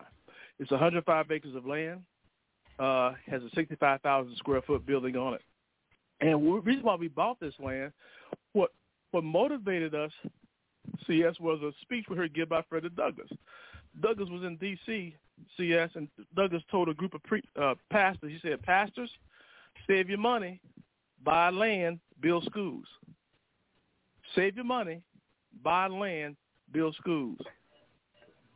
He didn't say save your money, buy land, put them in the public schools. He said, Yeah. he said build schools. So we bought this land, and what we're going to do, we're going to have to um, demolish the existing building because it's just it's, it's it's just so uh, a lot of water damage, water leaks. Yeah, so we're going to tear that down, and we're gonna we're gonna build we're gonna uh, start a Frederick Douglass STEM Science, Technology, Engineering, Engineering and Math Academy, and um, it'd be K to eighth grade. It'd be a rigorous STEM. I come from a very science uh, intense background with my family. I got a brother got his PhD in physics, another one got his electrical engineering degree, another got an electrical engineering degree, another teach math, and I'm strong in math as well. So STEM is a way we can um, create generational wealth. To be honest with you, because you can go to go through high school, get certific, uh, certification in cybersecurity without having to go to college, and you can come out making eighty thousand dollars a year easily. That's Now- transformational wealth. To, to our listeners, listening audience, can you explain STEM? Yes, STEM is an acronym for science, technology, engineering, and math. STEM. And Okay. one of the things we're going to feature CS in the school, I've been talking with um, Hillsdale College, their Barney curriculum. We're going to take that Barney curriculum and we're going to infuse it with our Frederick Douglass Liberty curriculum that we created. Um, so our goal is to inspire and train the next generation of Frederick Douglass Liberty ambassadors to counter these kids who are going out there and becoming trained Marxists. Because the most effective way to defeat Marxism is with Frederick Douglassism. The writings of Frederick Douglass versus the writings of Karl Marx. And that's what that's what we're doing. Now, what can we do more um, as um, Frederick Douglass conservatives, um, Republicans, and and those people who consider themselves libertarians? What can we do more to get Frederick Douglass' name out there and in our schools and his works? I think yes, it starts with us individually because you got a lot of people who recognize the name of Frederick Douglass, but not but do not know the substance of Frederick Douglass. And forgive me for the shameless plug. Not only not only should you get copies of C.S. Bennett's book, he writes about this, and also a guy named K. Carl Smith. That's the jump start right there. Oh yeah, um, and it's amazing that um, the schools, how they're being um, run by by liberal policies and and liberal um, base agendas. That's you know like the green um, movement thing and the the LGB and whatever other alphabet you know letter in it. You know they they're pushing this through our educational system and Sure, sure. it seems like our our people just sit back and let it happen. You know, there are a few, Yeah. you know, that will raise up, you know, rise up and challenge these things, but for the most part, the, the stuff is happening. Nobody's saying nothing. Exactly right. And, and most parents don't get involved. They need to get involved in the community. And the, the community, uh, the school that serves that community, that community got to be involved. And that's what's missing. So what I learned is we have to teach parents in these communities how to become self-advocates when it comes to education of their child. They don't know how to do that, and we have to teach them that. Nope. If they can put, if the parents in that community put pressure on the school that's in that community, that school will improve. That's where it should come from. But one thing I can't from- noticed, wow, go ahead. Go ahead. It can't come from what? It, it, it, it just can't come from agitators outside the community. It got to come from agitators who live in the community. Put There pressure on the school. Now, when I, I my stay was in Philadelphia, I think um, two and a half weeks. I mean, the way the left is programming the black community and some other minority groups. If you look at the TV programming, it's COVID twenty four seven. COVID, COVID, COVID, COVID, COVID. Well, actually, they've been using that same strategy with um, their left wing um, agenda that that the blacks um, have adopted and accepted because this is what's being pushed through the news, through the TV programming they watch, through Hollywood movies. It's all left wing and it's anti-American. Uh, I was telling somebody in a speech, uh, it's, it's to the point now where most of our young people dislike the country they grew up in. the same country that gave them, allowed them all these freedoms and all this technology. They they despise it because they've been taught that it's the United States that is the problem with the world and and that we are at fault. And it's to the point where they don't even want to say the Pledge of Allegiance or anything like that. Yeah, yeah. You know, that goes to uh, CS that the racism that exists in the United States today is pale comparison to the racism that Douglass had to deal with. Okay, we've come a long way. There have been a lot of improvements. More work to be done, of course, but a lot of improvements. If anybody that should have a hate for America and want to destroy the foundation of America to include the Constitution would be Frederick Douglass. I don't hear about these folks got to say. Let me, let me go back and hear what this ex-slave has to say. See, because Douglass has done something they hadn't done. Douglass was a slave. I want to hear what this ex-slave has to say about liberty, or hear what somebody think because they think they're being oppressed has to say. Because Douglass understood oppression. That goes to Oh, Karl yeah. Marx. Karl Marx was a, Karl Marx was a theorist. He Mhm. never had a real job in his life. He gave you a theory about oppression. Douglass had real life experiences about oppression. That's why I contend the liberty messages of Frederick Douglass will defeat and trump Marxist, theor- Marxist theories and Marxist ideologies all the time if we choose to leverage it.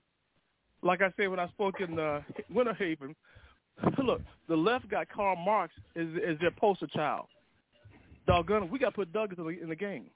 Matter of fact, we got to get him on our team. Get him off the bench. Put Douglass in the game. He's a franchise player. Play him. You leverage his message of liberty. The left has no answer for it, and they never will. Never will. And our leadership, they either don't feel it's um, important or or they just don't know. Because uh, I'm gonna tell you, a lot of people just don't know. It's both. They they'll say They that don't think they face don't is think it's important enough to know it. They don't think Yeah. it's important enough for them to know it. right? And That's what I sad.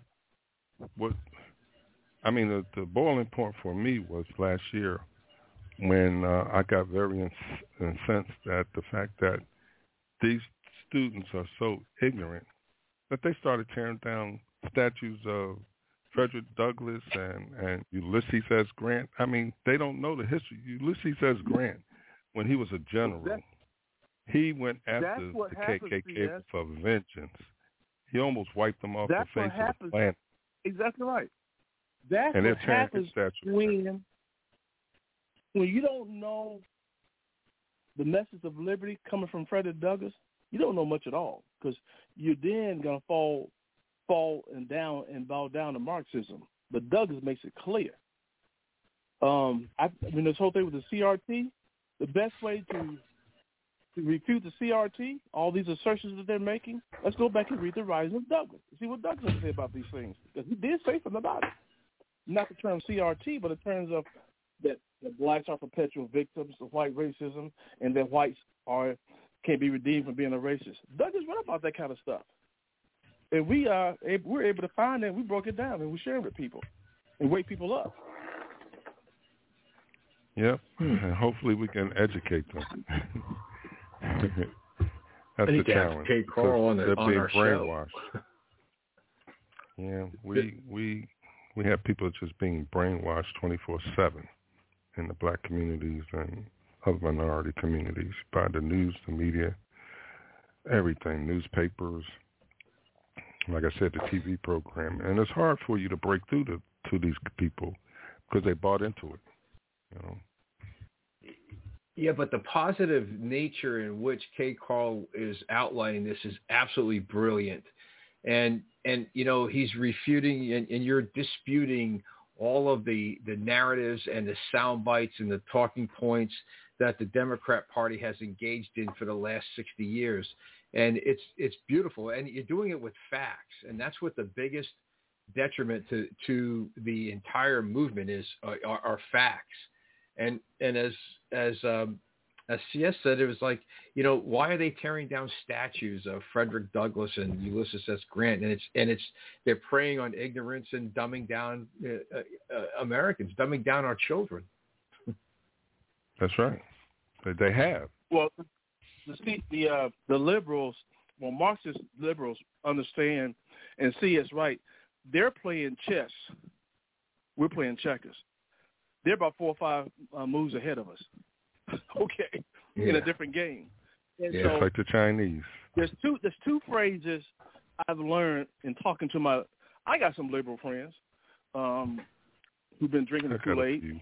And and and and it really and it, it, there's and they're staying liberal or leaning that way, not voting that way necessarily, but they associate themselves with that because they're getting paid, all right, literally getting paid. So I learned with them in talking to them, two things come to mind. Number one, they understand that if you don't know the truth, you can never recognize a lie. Mm-hmm. That's why they're heavy into rewriting history. If you don't know the true history, you can never recognize a lie when they come up with a lie. Another thing I learned by talking to these folks is that they believe and they teach that in their liberal boot camps that truth doesn't matter. Meaning that if I spend my time calling you a racist all day long, every day, for several years, in Trump's case, four years, and some of that stuff is going to stick.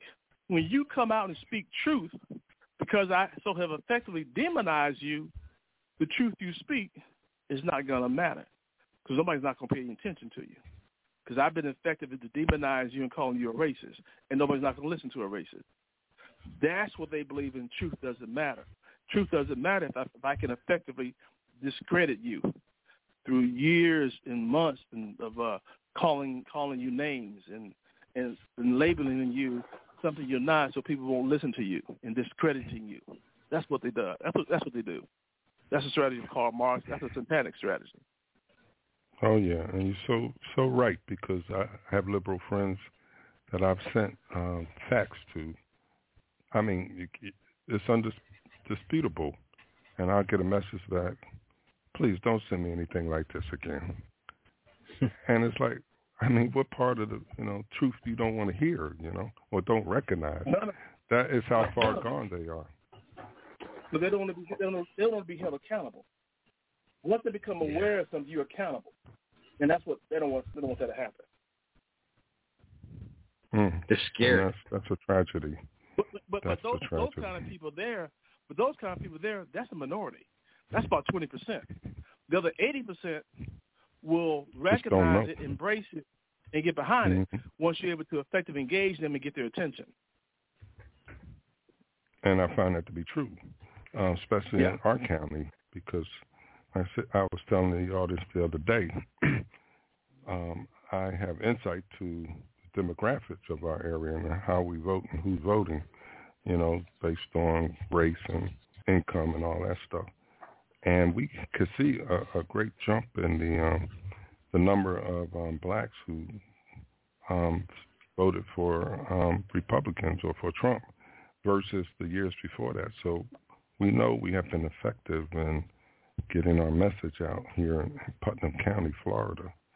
And um, we do that by um, talking to people um, in the black community, attending some of their um, some of their programs and events like Black History Month or Martin Luther King holiday, and um, passing out what I call palm cards um, that have um, history of um, the two parties and um, how they voted, you know, when it came to um, race type um, um, policies.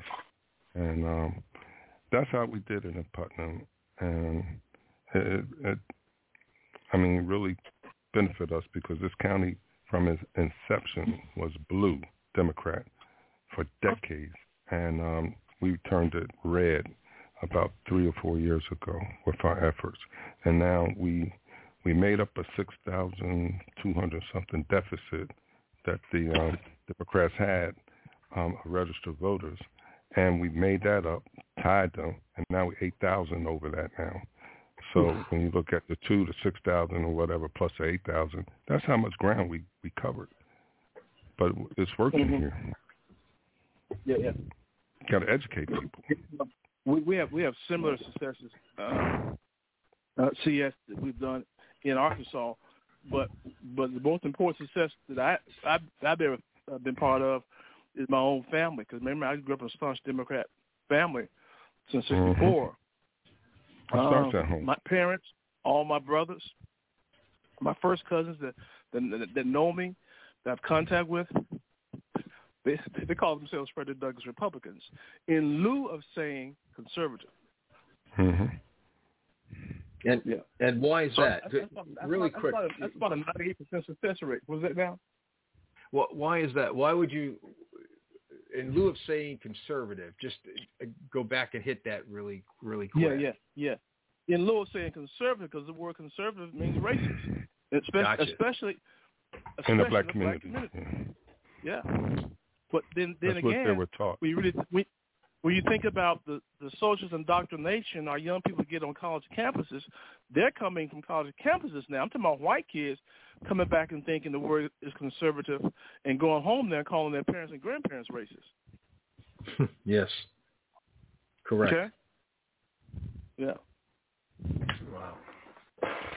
Now, now you you said you you purchased some land uh, to start the uh, uh, in an opportunity zone. A sixty-five thousand square foot building was on that land. Could could you say where that that school is going to be erected, and, and where do you plan on putting that that first uh, STEM STEM school? Yeah, it's uh the school is actually located outside of Birmingham, a city called Irondale, Irondale, Alabama. Is uh, if you ever been a, ever been to Birmingham Highway 459, there's a gold dome you can see from the interstate. Well, that's the property we bought. The property was previously owned by the Shriners, and we and we bought that from them December of last year.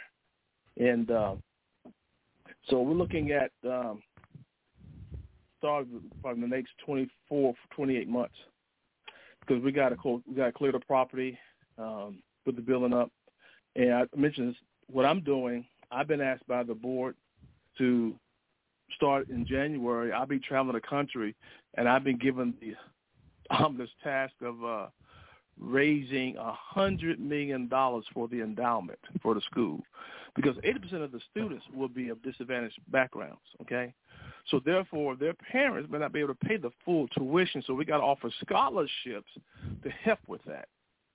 Okay, to help with that. So that's the task I've been giving. So I'll be on the ground coming the second week of January. I'll be already got people I'll be calling on to to get this endowment established and set by the end of next year. How many students are you planning on having at the school? We already have a waiting list over 300 students. We haven't broke ground, broken ground yet, but the student body, the the classroom ratio of people, the ratio of the classroom would probably be like 11, probably 12 to one. Okay, so it'd be no more than 400, 300 students in that class in that school. Okay. It, it's it's going to be very very intimate. It will not it, would not be based upon what you would you go the grid system in the public schools. You see where you got a teacher up front and you got chairs sitting in a row and you Johnny can't get up, you know, sit down, be quiet. No, it's going to be more interactive. Okay, um, it'll be more uh, interactive type setting. Round the desks, round tables where, chi- where kids can interact with each other. Um, More learning how to work intellectually together. stimu- stimulating. yeah, yeah, yeah. And and the bottom line is this, you know, the bottom line is really not to the goal is not to get kids to go on a sign. Of course, we're going to encourage as much as we can based on their gifts. But if somebody want to go into other different fields, that's fine. But the whole aspect of this whole thing that we're doing, my brother taught me this. We're trying to and we're working to get these children to apply the scientific method to their life. Okay? Co- you know, come up with a thesis statement, collect the data, and in other words, become a critical thinker. That's a better way of put. My brother puts it in a scientific way. Teach them to apply the scientific method to their life. But how you do that? By teaching them how to become critical thinkers and go through the scientific method process, testing your your, your hypothesis, defending it, um, doing the research about it, all those kind of things. So you apply that to your life in terms of how you vote, you know, all the things you do. And so that's what we're doing. And would there be any funding from the state for, for the education aspect of it, or is it, or strictly you're staying away from the state any state funding? Absolutely not. strictly private, Okay. stay away from the state. It, it will not be a charter school. See, that's part of the problem. That if. I was, if we were a charter school now, the government's going to tell me who I can and can't send to the boys' bathroom, or the girls' bathroom. Yeah. What? You're gonna have two And bathrooms? A gender specific? Sorry, go ahead. Yeah, yeah, yeah. You see what I'm saying? yes. Yeah. oh yeah, they have an influence on the schools. You either do Yeah. this or that, or cut your funding. That's why that's why we got to raise this money so we can maintain independence um, from the, the government. Because that, that's that's part of the that's the problem. That's, that's not the answer. That's the problem. the carrot stick. Yeah. You know, we we help you out, but you you know we scratch your back and you scratch ours. But it's more like um, you know, if you don't do what we say, hey, Yeah. we're gonna pull the funding. So If, if the public school system could stick with teaching our kids read, write, and do math, I have no problem with it. But when Mhm. now you want to come, you want to teach sex education, you want to bring in this trans, you want trans to uh, glo- glor- glorify sexual. a way of life that's opposite of people's values and their worship. That's what I have a problem with. So we're, we're not going to, Yeah. you know, we, we we need more of God, not less of God. Mm-hmm. And I think they're doing this to make it appear that this all of this is mainstream. I, I notice in the commercials I watch, which I turn the minute I see them, more lesbians holding their hands and kissing and the same. The guys Oh yeah. they make try to make it sound seem like it's mainstream. Well, you know what? I I have a ten year old son, so you never know when a commercial like that's going to come on. So right. when, whenever we're sitting in front of the TV, I have to stop. I pause it. I said, "Look, this is not something. This I said this is the opposite of our values. This is not part of our faith." Okay, so you got to understand what's going on. They're trying to attack you and try to desensitize you Yep, to make you spit in your God's face. We're not going to spit in our God's face. We're going to worship our God without compromise. Don't care who gets mad about it, but that's that's our worship. Yep, Yeah, try to that- desensitize these our- kids. our kids are being attacked by in all kind of ways, and it's through the subliminal messages through commercials. Oh, well, yeah. not just commercials, even some of these shows. They're, they're and more upfront with shows, children's shows especially. So we got a fight on our children's hands, man, for our liberty. We got a fight on our hands for our God-given rights.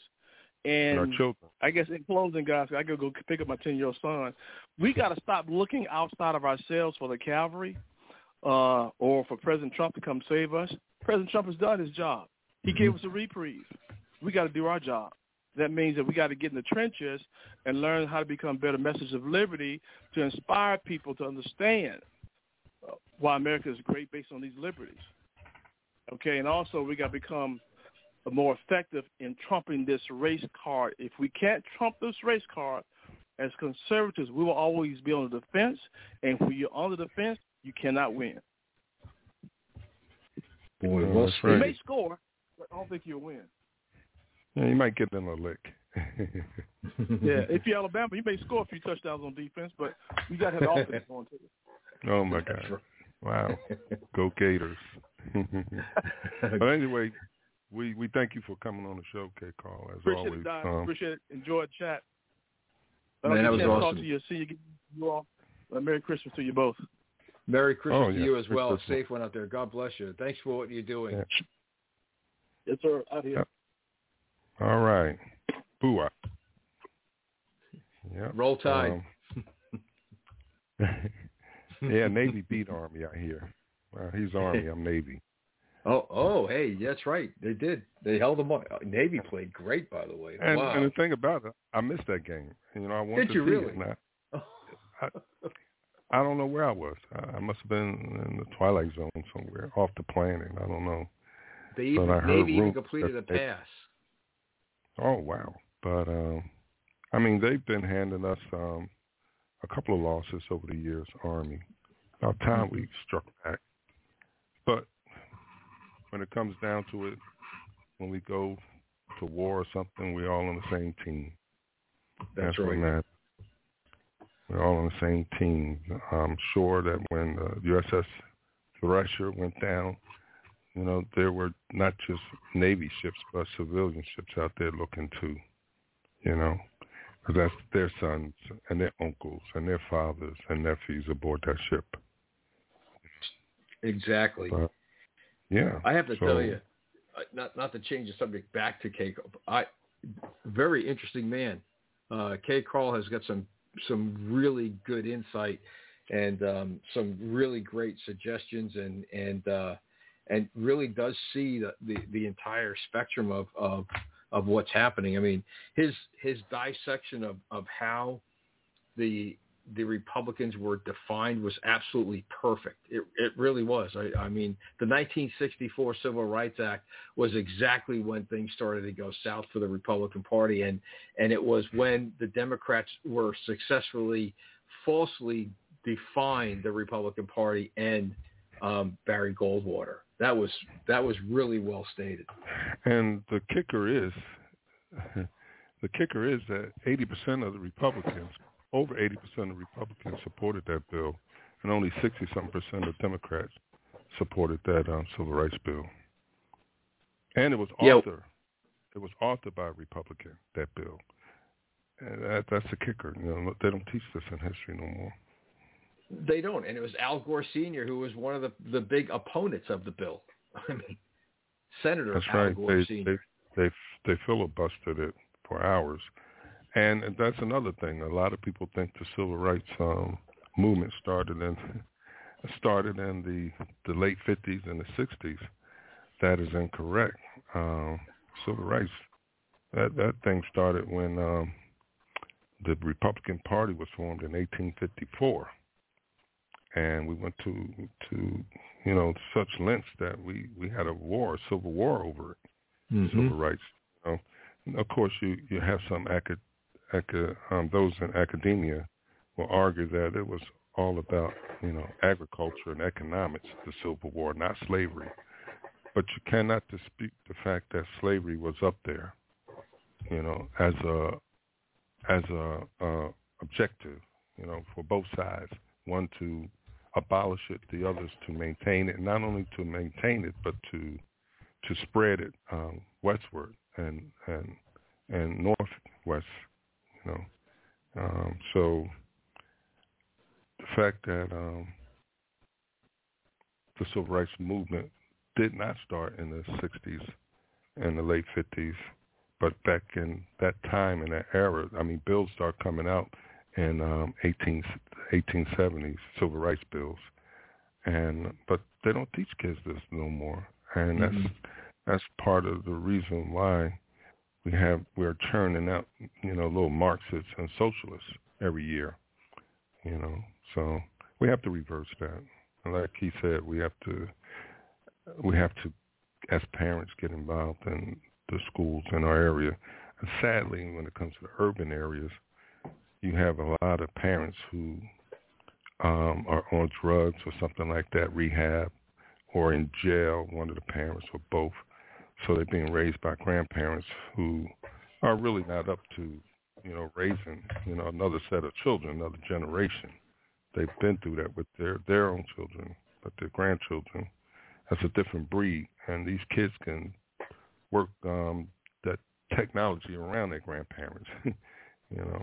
So Yeah, we have to we have to do some things to, to change this country, or we're going to become a a soulless um, society, one without a soul, and we're going to um, decline into anarchy at some point.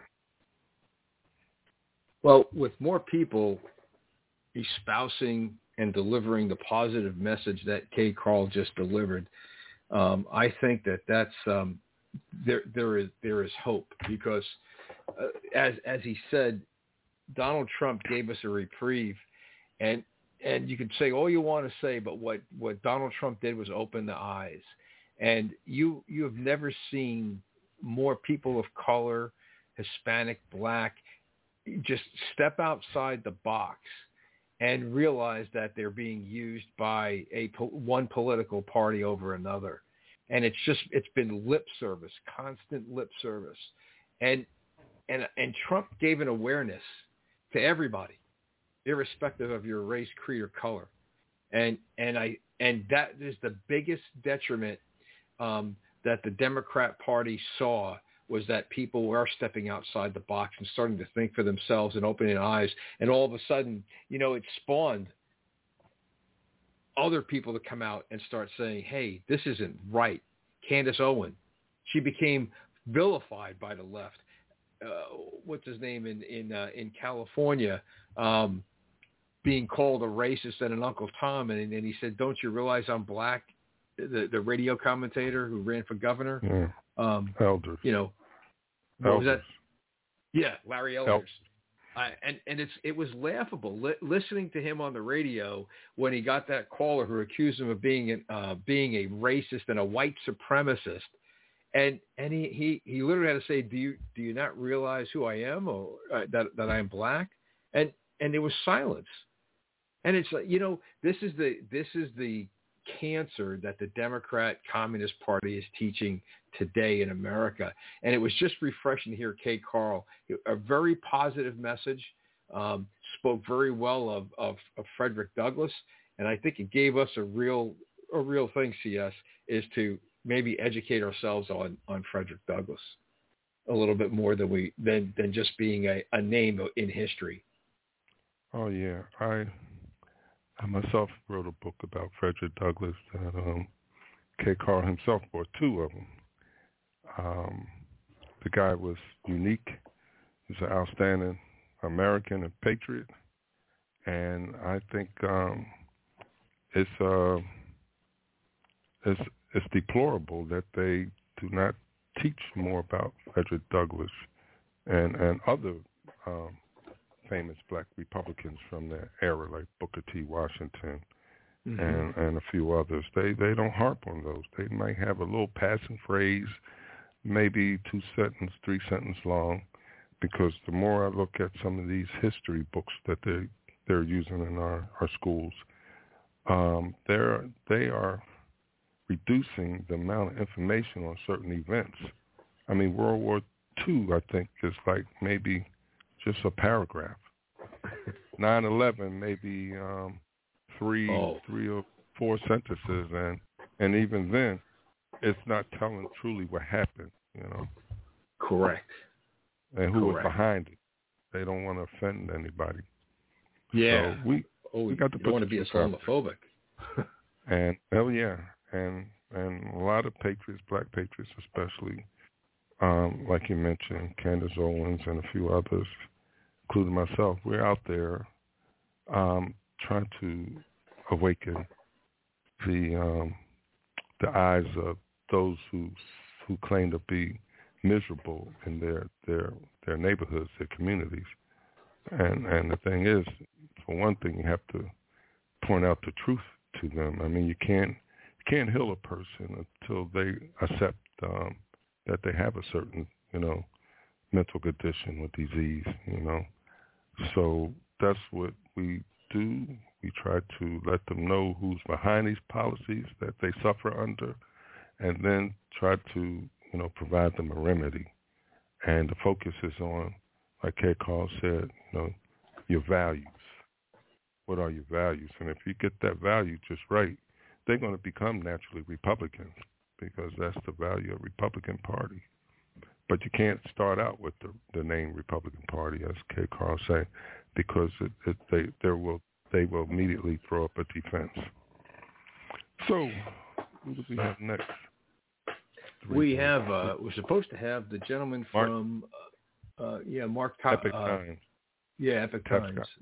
Tap tap tap tap Scott. Tapscott. Yes. Yeah. Wow. But Yeah, anyway, he may be joining us soon.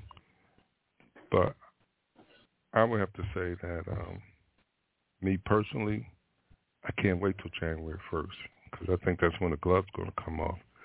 People that's going to run for Congress and and at the national level, at the state level, they are going to um, announce, and some have already, but I think we got a fresh new crop of um, Republicans who are truly who they say they are.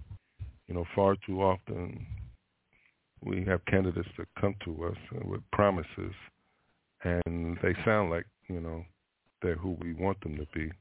But once they get into um, side, inside the Beltway, within a short matter of time, they show their true colors.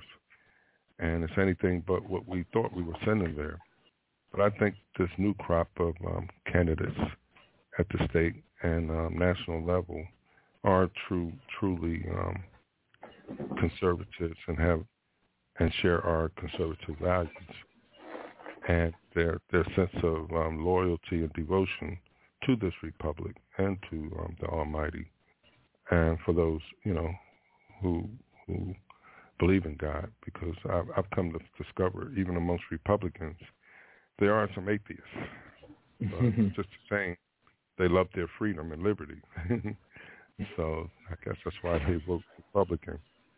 But basically, this country, you know, was influenced. You know, I'm not going to say founded because that's a controversial thing, but was greatly influenced by, by you know, um, the religious, you know, movement, Jewish and um, Christianity. So, I mean, Barack Obama would say that the Muslims played a big role in American, you know, culture. And I'm thinking, like, what? What can you name? It, well, they helped create the, uh, the the United States Marines in in uh, 1894. Uh, I'm sorry, 1804. Oh, because yeah. it was Thomas Jefferson who Barbary dispatched the the Marines, the U.S. Marines, aboard ship because the the the the Barbary Muslim pirates were Barbary- attacking trade ships. That's right. And um, not only that, they were demanding compensation at that, you know. Correct. Pay us your your ships back. And Jefferson said, "The heck with that. Send in the Marines, merchant Marines, or whatever they were called at the time." And that that was their first encounter with a United States Marine. That's our pit bulls. I love them. Hoorah! That's right. bite, their bite as big as their bark. I tell you. But um, then we have a very capable army too, army tough, and of course, I'm partial to the Navy, you know, and we have a exemplary Air Force, and I'm still trying to figure out the Space Force thing. You got any insight on that? Space Force. um, somewhat, yeah. you know, it basic the, the space force is, is basically Air Force.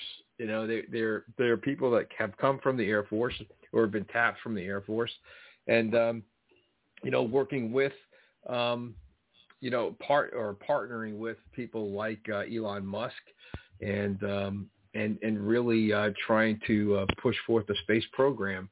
And I think, well, I don't know how it is now under bumbling Biden, but but President Trump did have a, a good insight into this in, in, in a partnership, knowing that the the um, um, what do you call it, the private sector could deliver. And you know, if the government gets out of the way, and with the government's help and, and standards, I mean, there are there still are standards that the private sector adheres to. You know, in prior to to launching a rocket, whether it's manned or unmanned, um, and you know, the government, the U.S. government standards do help. But as a friend of mine stated, when he he is he is retired from the uh, the the space program. Elon Musk is is launching, you know, for twenty million dollars. Okay, the U.S. government is is spending one hundred and twenty million dollars. Why? It's the same program, and it just shows how much minutia is involved with regards to the the government getting in the, its own way and the private sector being able to to do something more cost effective. So, Yeah. But um, you know, I was just wondering because I mean, are they going to have bases all the all over the United States, the Space Force, like you have Army and you know naval bases, and Army have forts, you know, Fort Campbell, Fort this, Fort Stewart, Fort that, um, and the Marines they have camps like Camp Lejeune and Camp Pendleton. I mean, it's the Space Force. They're going to have these bases all over the place, or what? Well, I wonder what their uniforms look like and and and things like that. if I'm not I guess I'll mistaken, they're going to be on the Air Force bases. So the like uh, uh, one that comes to mind is like Vandenberg. Um, it's going to be the same Air Force base that is where they're going to be sharing and partnering. So they won't have Space Force won't have a separate base from from what the Air Force at this point. Yeah, but um, you know, my understanding is they are a separate branch now. Correct. And they have their own. They're, they're going to make their own history um, in t- over time, like the Army and the Navy and the Marines and the Air Force. Because we all know the Air Force came out of the Army Air Corps back in the 40s and 50s. But um, we'll see. But moving on, we don't have our guest yet, and he is quite a few minutes late, so I don't really expect him to show up for whatever reason. So we're going to have to reschedule Mark. But okay, yep, yeah. So moving on to 2022, the elections. I really think we are going to have a red wave, and um, and that's because of the the you know I, I felt the pause of the you know black community in Philadelphia, and I can't see it being any different in um, any other urban areas. People are fed up with the crime. They're fed up with the high gas prices. They're fed up with the mandates. You know, even when it comes to you know putting out your recyclables. You know, it used to be a voluntary thing, and like all things um, liberal, it always starts out it's it's voluntary. You know, mm-hmm. you know, and then at some point it becomes ma- a mandate, and if you don't comply, you get penalized, and that's the way they operate. So a lot of people, I think, are opening their eyes. Uh, that that that makes you know that makes me hopeful. Um, of course, we can't sit back on and sit on our laurels, but our hands. But we have to continue to fight as though we're behind three rounds. You know, like in a boxing match, and we got to put it forth for all. Um, most great fighters. Mm-hmm. Yeah, Go Trump ahead. was a fight. Go ahead. No, I was just saying that's what Trump was so good at, and and uh, and you're hoping that this new wave that's coming in, they understand that. Go ahead. I, I mean to cut you off. Oh yeah, because I think, well, I don't think I I realize Trump taught at least some Republicans how to fight and stand up against the um, the establishment. It's not just the the Democrats, but the establishment that includes Republicans. And um, I think one of those who learned was Ron DeSantis of Florida Mm-hmm. because he's not taking no crap from them. he's not. He's making it clear that he's the governor of this state, and this state is a sovereign, you know, um, kind of like country, if you want to look at it that way. All 50 states are sovereign in their own rights, and the federal government really has supposed to have less power than they do.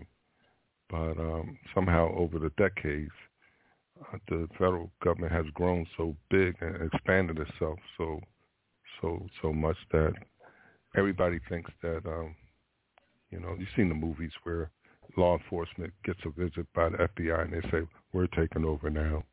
You know? Right. so like you guys you know, y'all keystone cops we the big guys we you know. But they they they made it like that for themselves and we allowed it to happen um, our politicians. You know, we didn't speak up. We didn't say anything. So that's what I was going to say on that on 2022 and 2024. You know, I, I, I am positive, very positive about how that's going to turn out. Unless, again, they cheat like crazy and we allow them to do that. Well, we know that's going to happen, and uh, and and matter of fact, uh, with the guests that are coming on from the Heritage Foundation, they're going to talk about the uh, election integrity. Um, but you going back to to DeSantis and, and the federal government, you know that the federal government uh, or Ron DeSantis got under the Biden-Harris administration, or I should say the Biden-Harris-Obama administration skin, and look what they did with the monoclonal antibodies and how they cut the delivery to the state of Florida when in fact Florida was having very positive results and you have DeSantis looking outside the box at other therapeutics and treating the China virus. Um, so you have, you know, this is a very bitter administration and very partisan administration, and and so was the Obama Biden administration. So it's the same exact you know tactics, and that is to punish your enemy, define who your enemy is, and the enemy in this case is Ron DeSantis. It's um, it's um, Kristi Noem in, in South Dakota, and of course it's the it's the governor of Texas. Um, you know they have they have actually positive um, results in in what they are doing, and the Democrats have you know they, they go back to they fall back to the same old slogans. Oh, look how many people you killed. In the meantime, you know nobody talked about Andrew Cuomo sending you know seniors who were infected with the China virus back into nursing homes to infect, you know, more people, and and look how many died in nursing homes, and it, but there's no accountability for that. Um, and then you take a look at how many departures there are in the, just in the United States House of Representatives. So so far, 20 Democrats um, have stated that they are retiring. Curtis, they're retiring, and 12 Republicans are retiring. Um, Devin Nunes is one of them that's retiring, but he's he's becoming CEO of Trump's Media and Technology Group. So that's a little bit interesting. Yeah, um, so if it's any indication of what we're looking at as far as a red wave goes, perhaps there's the Democrats in the in in the House that really are seeing the writing on the wall, and they realize how partisan and how phony and how corrupt um, Nancy Pelosi truly is, and and they know with the passage of these this spending spree and this irresponsible and reckless spending spree, you know, it's time that they need to find another job. Yeah, I think they can sense that their party's going down. I mean, look at the approval ratings of um, the, the so-called president intruder yeah. And um, his vice his vice president. Oh. Their oh. their ratings are so low. It's it's almost pathetic. And he hasn't even been in a year. oh, it's awful. It's all, and then blaming everybody else for the problems that we have today. On one hand, he's taking credit for people going back to work. Why are people going back to work? Because because governors are lifting these restrictions, these oppressive restrictions, and people need to get back to work. And we have some sort semblance of normalcy, and people are going back to work as a result uh, of coming out of this pandemic. And then you've got, you know, the dishonest, uh, uh, corrupt Biden taking credit for creating jobs. That's job creation now. Uh, no, it's not job creation. Job creation is taking, you know, the unemployment rate from 4.7% to 3.2% it, outside of a pandemic, you know, in a in a normal marketplace in which, you know, President Trump had taken this economy. And I guess they, they just didn't like the fact that people were actually starting to become self-reliant and self-supporting and they didn't need the federal government to be their mommy, daddy, grandma, and grandpa. And of course, with with Biden coming in, with Biden Harris, they're making sure that people are, are once again becoming dependent upon the federal government, that taxpayers are are are are funding their everyday existence. Yeah, well, with Trump, I think he had positive um, um, growth rate every quarter that he was president. And yes, he did. Obama was the opposite. Um, his, his was some of the lowest in history, except for one, maybe one quarter. It went a little bit above um, 3.5, and but the rest of the time of Obama's eight years is um, way below average. Never, there was never any growth under Obama, but I, I get people who almost near worship Obama, like he was some great, you know, president, Julius Caesar, or I don't know. Um, but the thing is, you ask them, well, what has he done for the black community? They can't name anything. he held a beer well, summit. the first first black president, and he captured, he killed Bin Laden. That's it. Well, actually, SEAL Team Six killed. yeah. Bin Laden, Osama Bin Laden, but um, wasn't him. I mean, he gave the orders, but um, and I can see why he did that. Really, him sympathizing pretty much with um, the um, Shiite Muslims because you know you got two types, you know, Sunni and Shiite, I think Obama favored the Shiites versus the Sunnis. And it all has to do with the lineage of um, Muhammad. Some think, you know, one branch think like the Shiites, it should come down from the blood, you know, the bloodline, as far as who's going to be the leader. And others, you know, the Sunnis believe that it could be people outside the bloodline, and that's why you have that that schism there, um, Sunni versus Shiite Muslims. I mean, when it comes to the Great Satan and her friends like Great Britain, Canada, and France and things, they will join together to fight us. but when they're not fighting us, they're fighting each other. That's why you had the um, Iranian and Iraqi war for 10 years. Yeah. And you have the, uh, right now you have the war in Yemen where it's Saudi Arabia versus basically versus Iran. Iran's funding the Houthis. Um, and you have Saudi Arabia, you know, which is trying to to fend off um, Iran from from breaching any of the, the Saudi borders, um, and and you have the um, the the negative spin is is that um, uh, like from the from the fraud the, the fraud squad is that uh, Saudi Arabia is is killing Iranians and uh, is killing Yemenis, and it's like that's that's not what happened. I mean, and again, and and then again, who abandoned Yemen? Uh, by the way, um, who abandoned Yemen, like much like what happened in Afghanistan, was was uh, Obama Biden, and left military weaponry, U.S. military weaponry, and and had our military flee the area. When in fact, uh, another thing of disservice that that Obama had done, escalating that conflict in Yemen. So true. And once again, Sunni versus Shiite. Sunni versus You know? Shiite. That's exactly right. That is Yeah. exactly right. And I mean, really, when you look at this, this stuff goes back thousands of years. Um, th- Fourteen hundred to be exact. Yeah, and you have you have the Arabs who really are were some of the first to initiate slavery um, in Africa. Yep. It's the Arabs, and and I keep hearing from blacks, you know, the Europeans put the blacks in in chains and brought them to the United States and other places in the world. But if you look at it, the real history of it, it was black tribal leaders who hunted down other blacks and sold them to the Europeans. Right. They don't talk about that part. They don't talk that about the um, the fact that in New Orleans and and um, North Carolina and some other other states in the South, you had black slave owners. So what the left would tell you was, oh, but they were more benevolent. Yeah. I doubt that. You know. It's sla- murder is murder. Slavery is slavery. I mean, you know, you're either a little Right. bit pregnant or you're pregnant, right? I mean, is that right? Or I mean, I, Right. So, like I said, since they control the uh, media, the schools, and um, Hollywood, they they can pretty much um, keep a lid on what people um, learn about or kept from learning, and that's the problem. We we have to.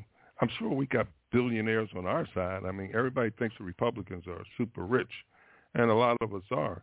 But what they don't really understand even in Congress, there are more millionaires that are Democrats than Republicans in Congress. But they'll never correct. print that out. Nope. They will never print that because, like I said before, they have these people brainwashed into looking at the world through the prism of class envy and race. So, The dumbing down of America. oh yeah, but we're going to re-educate them. I mean, there have- have been times in our history where we could have folded. Um, the Revolutionary War was one of the first times we Yep. could have failed as a republic. You know, um, well, actually, we were just a country then of 13 individual states, but they joined together to um, fight the British and um, and, and to yeah, the colonies, and to have some sort of independence. And that's why we have the Independence Declaration of Independence um, that was given birth in my hometown. And that's another sad thing about you know, being from Philadelphia, that is the city that is the birthplace of the Declaration of Independence and the United States Constitution. No other city can claim that. But mm-hmm. if you were to go there today, you would be like in an alternate world, you know, where freedom doesn't ring, and and you know you have to watch your back. You know, it's supposed to be called.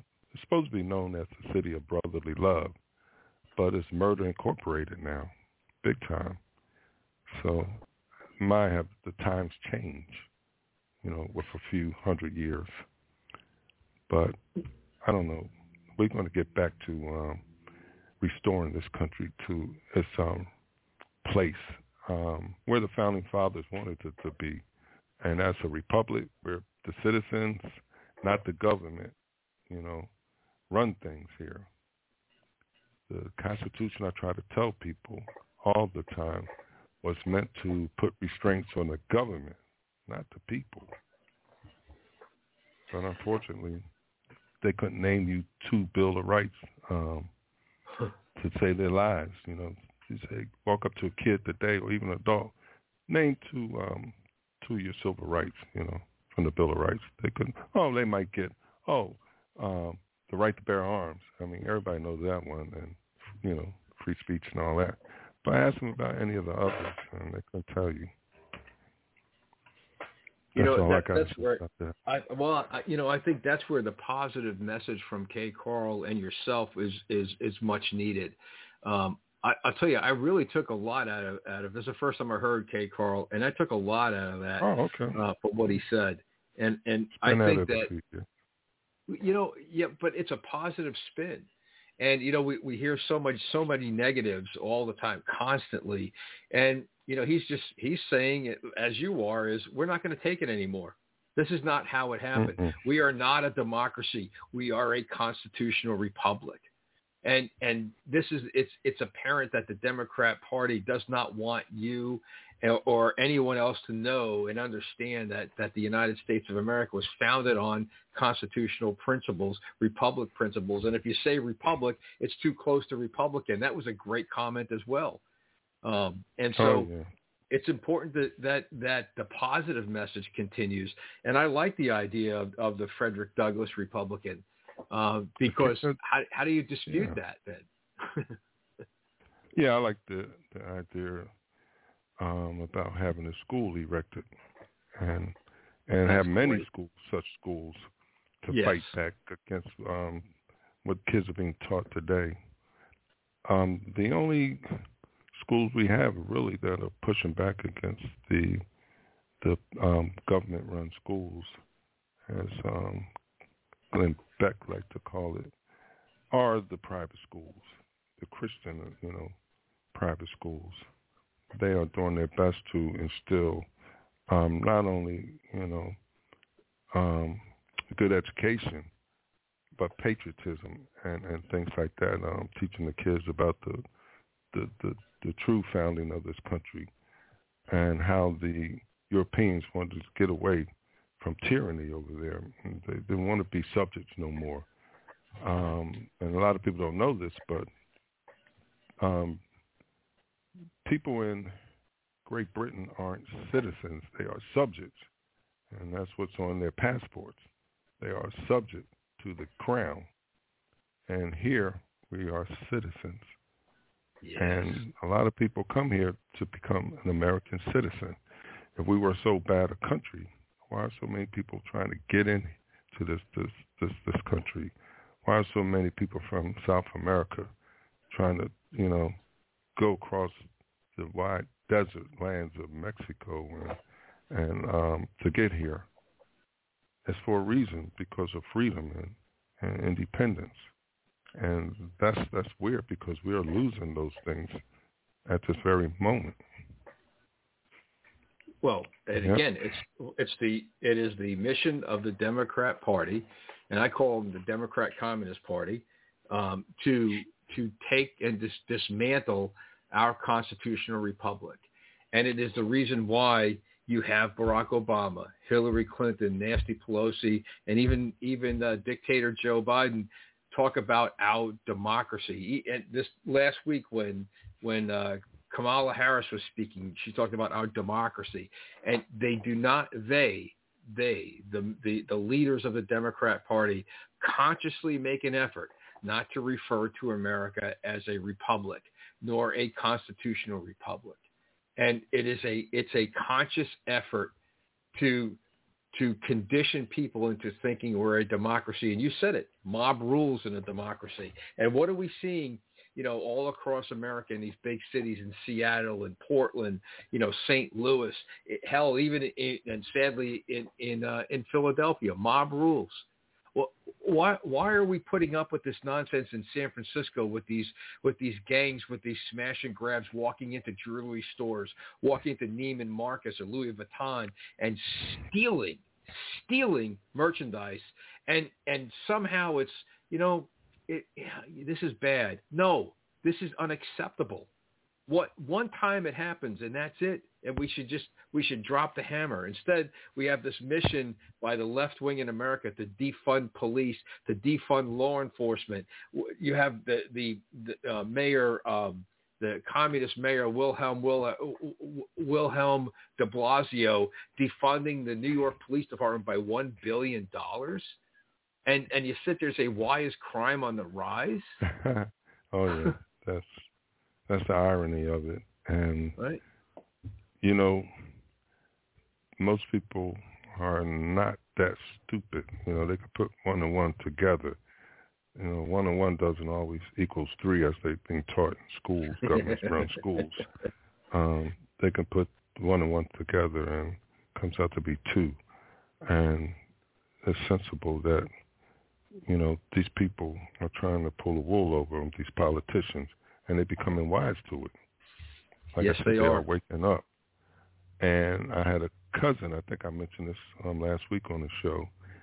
I sent out I sent out um, writings all the time about politics, about the Republicans, about the Democrats, about liberty, about freedom, about the founding fathers, and I sent them out to family members and friends, some liberal, and I got a cousin, young cousin who who never wrote me back, never mentioned anything um, about my writings that he gets uh, or that he even reads them.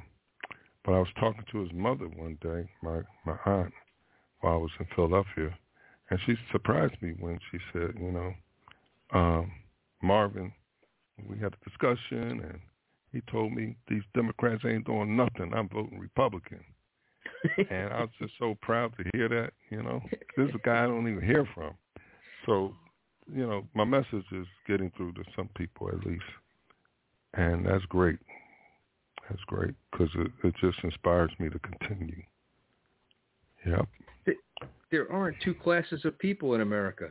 You know, we're we're all Americans, and and to sit here and to to try and divide this country based on false notions, it's just it, it's unacceptable. And you know, the one thing that I, I still I go back to, to President Trump. President Trump, the election of him uh, of, of Donald J. Trump in 2016 stunned so many people. It stunned the establishment so much so that we saw the effort that the establishment made in, to to unseat him at every every aspect from the from January 20th of 2017 to when he left on January 20th of 2021 the Democrat establishment the swamp sought to undermine and to unseat him.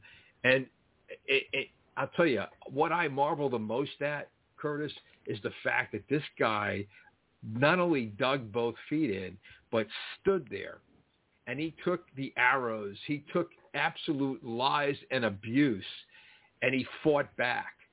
And what it told us is that we don't have to take what the swamp is giving us. And the swamp consists of both sides of the aisle. And that's why we're seeing some members of Congress on both sides of the aisle flee, get out, retire, run for other offices. Why? Because the American people are starting to see through this facade, this stench that we're, that that is that has evolved in Washington D.C. Um, and we're not going to take it anymore. Yeah, green gob but anyway, yeah, I, I see the same thing. I see people fleeing, um, basically RINOs, and that's a good thing because Yes. they, they've been the problem. You know, RINOs for for for decades have thought they were the the statesmen and the elders of the two, you know, between the two parties, the RINOs, because they were the um, the adults in the room, and they were going to decide, you know, which way to go when it came to policy and agenda. The John McCain's and and and and people like that, but they really have been an obstacle because we could have got rid of um, Obamacare easily if it wasn't for John McCain being that one vote that allowed it. Yes, correct. One vote. And he did it to spite Trump. He did it to spite Trump. But anyway, you know, we're going to we're going to have our day in the sun again. And like I, I just said, want I to think see the, the, Republicans when they get into the leadership position now. I, I hope that act the like leader, leaders. They act like leaders. The Democrat Party, when they're in the minority, they dictate to the majority of how things should be.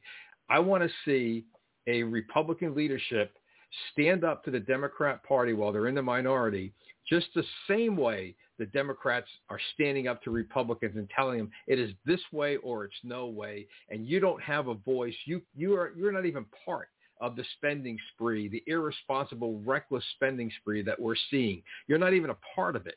How much we the Democrat Party when they're in the minority, they dictate. They want to dictate what the policies should be, and they have a willing accomplices in the media that make them out to be victims, and they're not. They are destructive. The Democrat Party is a destructive party. The progressive progressivism is a pollution.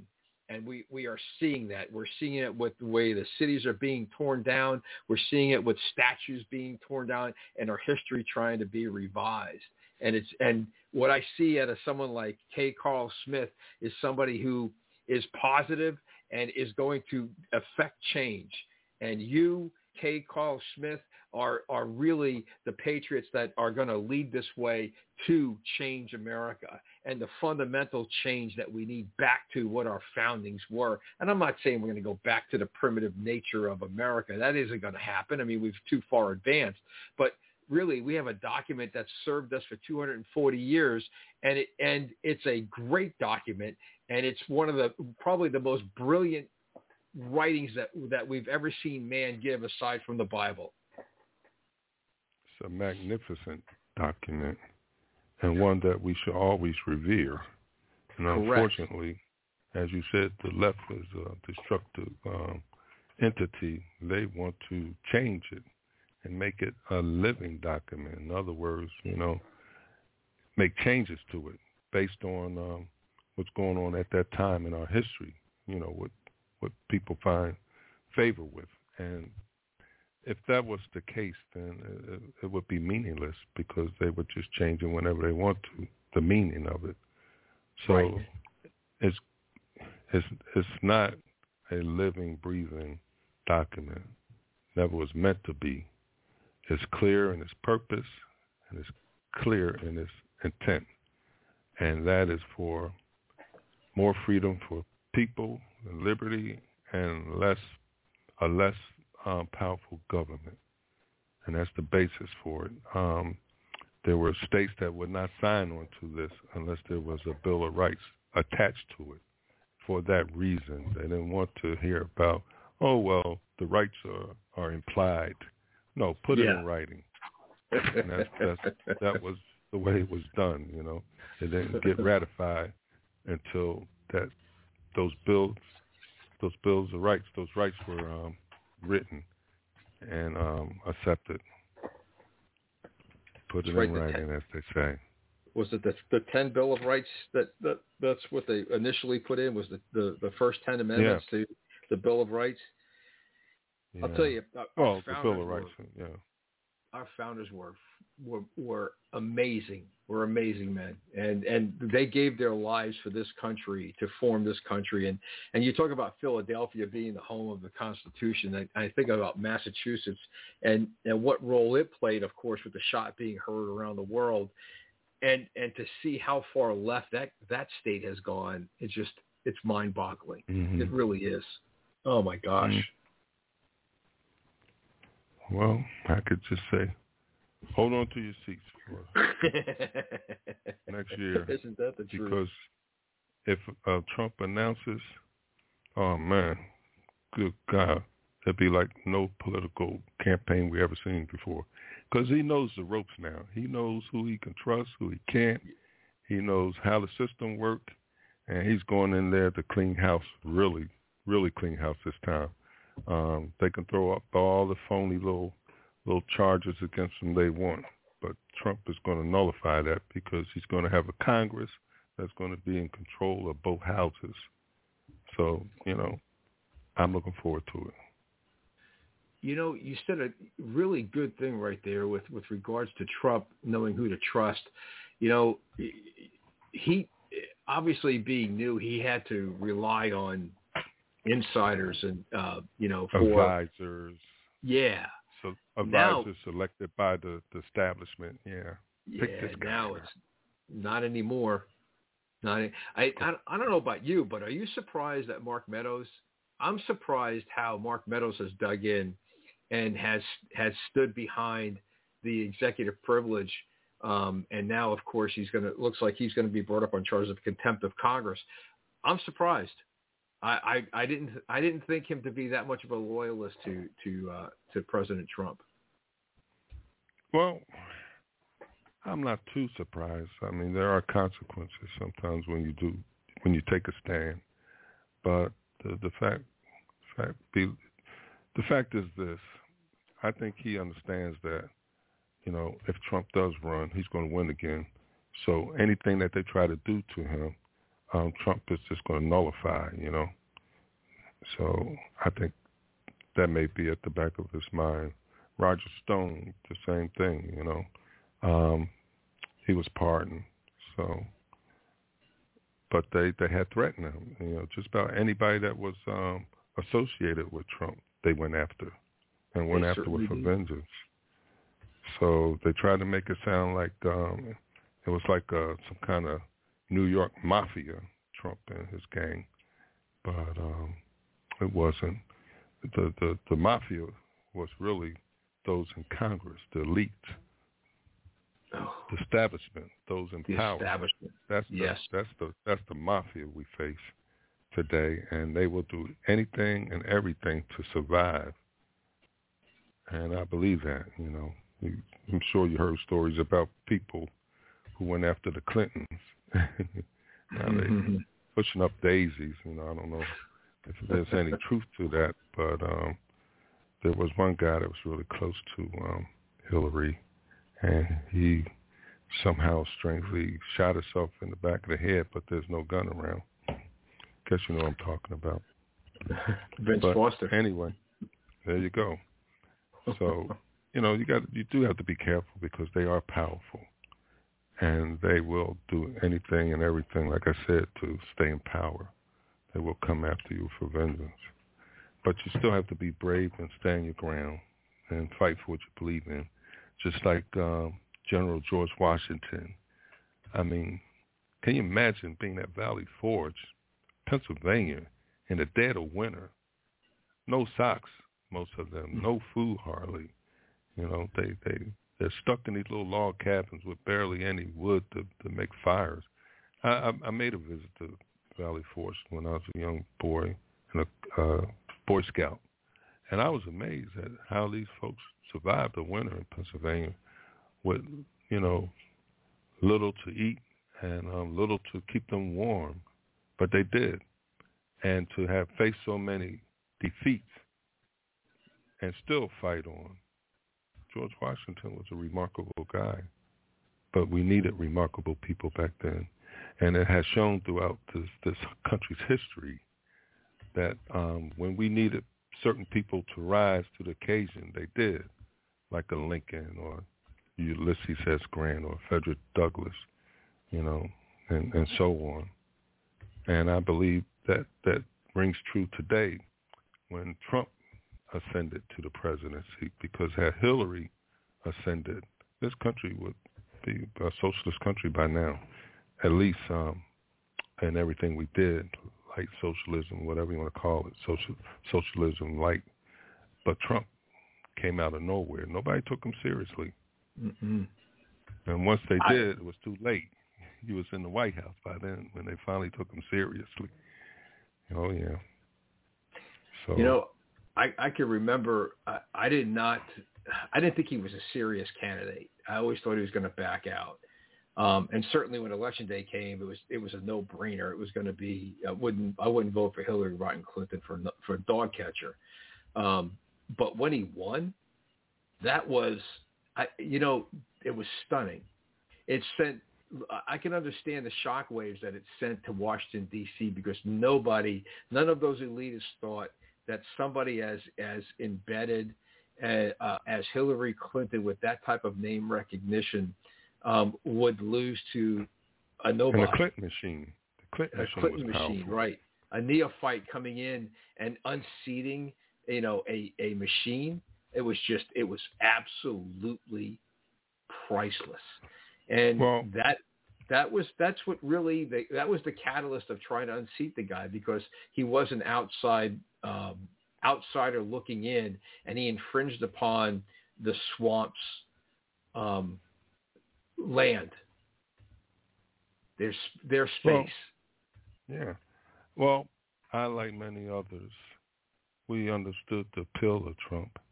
I personally tried to get into one of his rallies, and the place was already filled to capacity, and it was still 10 blocks with double lines of people, maybe triple, you know, lines of people waiting to get in. They were told, hey, no more space. I mean, the, the, the seating would be for 18,000, but 26,000 to show up. And this went on all over the United States.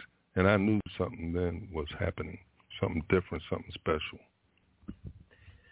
Al, my uh, my sidekick on Monday nights, Al, he was um, he was covering uh, Trump at an airport in uh, Central Florida. Um, it was I think Sanford Airport, and he was told that they had there was a hangar that was going to ho- house between six and eight thousand people, and he got there, and he called me. He said, "Hey, you're not going to believe this." He says, "But they're moving." The the Trump rally. This is in 2016 because there's at least 30,000 people here. He's uh, he goes, I'm in the middle of nowhere, and there's 30,000.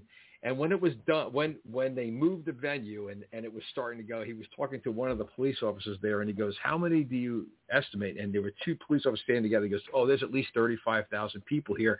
You don't see the other 2,000 cars that are on the other side of whatever it was. I don't know where. I don't know the layout, but so there was 35,000 people in this remote little airport, Sanford Airport, and they were expecting, at the most, they were expecting 8,000 people.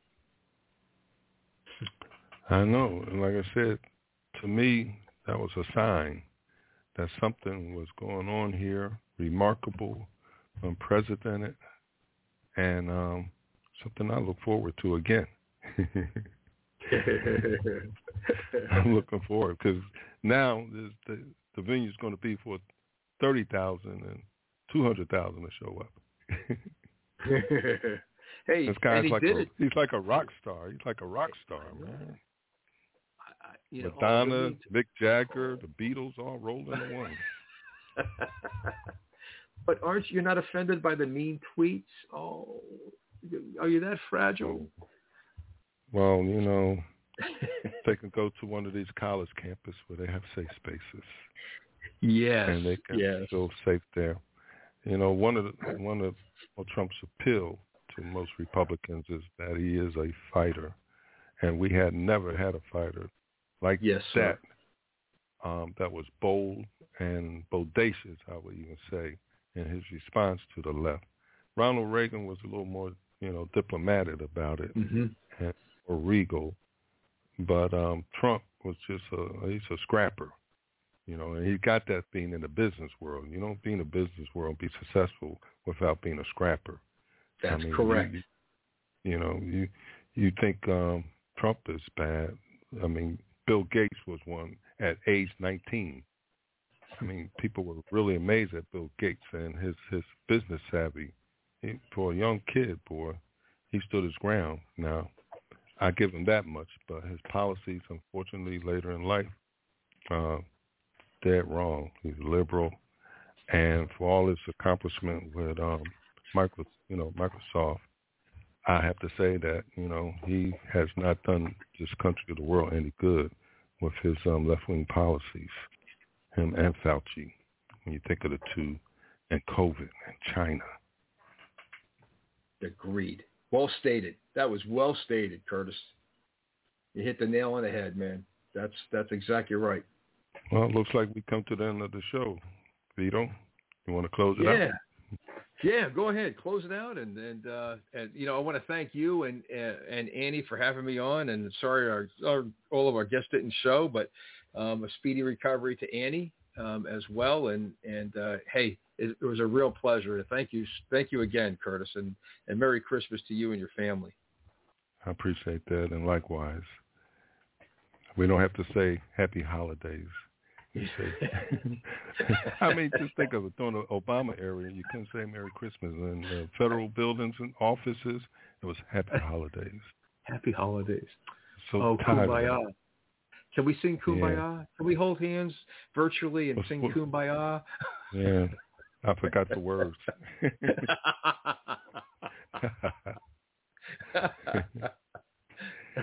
All righty. Well, thank you, Bigfoot, Ducky, uh, Boyd. Thank you so much, Sue from New Mexico. She's on the line, and and, uh, Annie was uh, had had uh, chimed in and Made a was- cam. She, she, yeah, Made a cam. She's still hostage at the hospital, so um, cut her she loose made a cameo. little bit. Yeah. I'm cut her But- loose. Thank you, uh, Curtis. I appreciate it, man. Have a have a nice weekend. Oh yeah, we will be back next Friday. We will be Oh, that's Christmas Eve next Christmas Friday. Eve. Okay. Right. I'm telling you, year's sneaking up on us. The year's ending. Years ending. So be safe and, and, and enjoy life out there, you know, and we'll get this republic, you know, republic back to where it should be. Amen. Thank you so much, and uh, God bless you guys. Be safe out there. Be aware of your surroundings, and Merry Christmas to everybody, and uh, and a Happy New Year. Bye, folks. All right.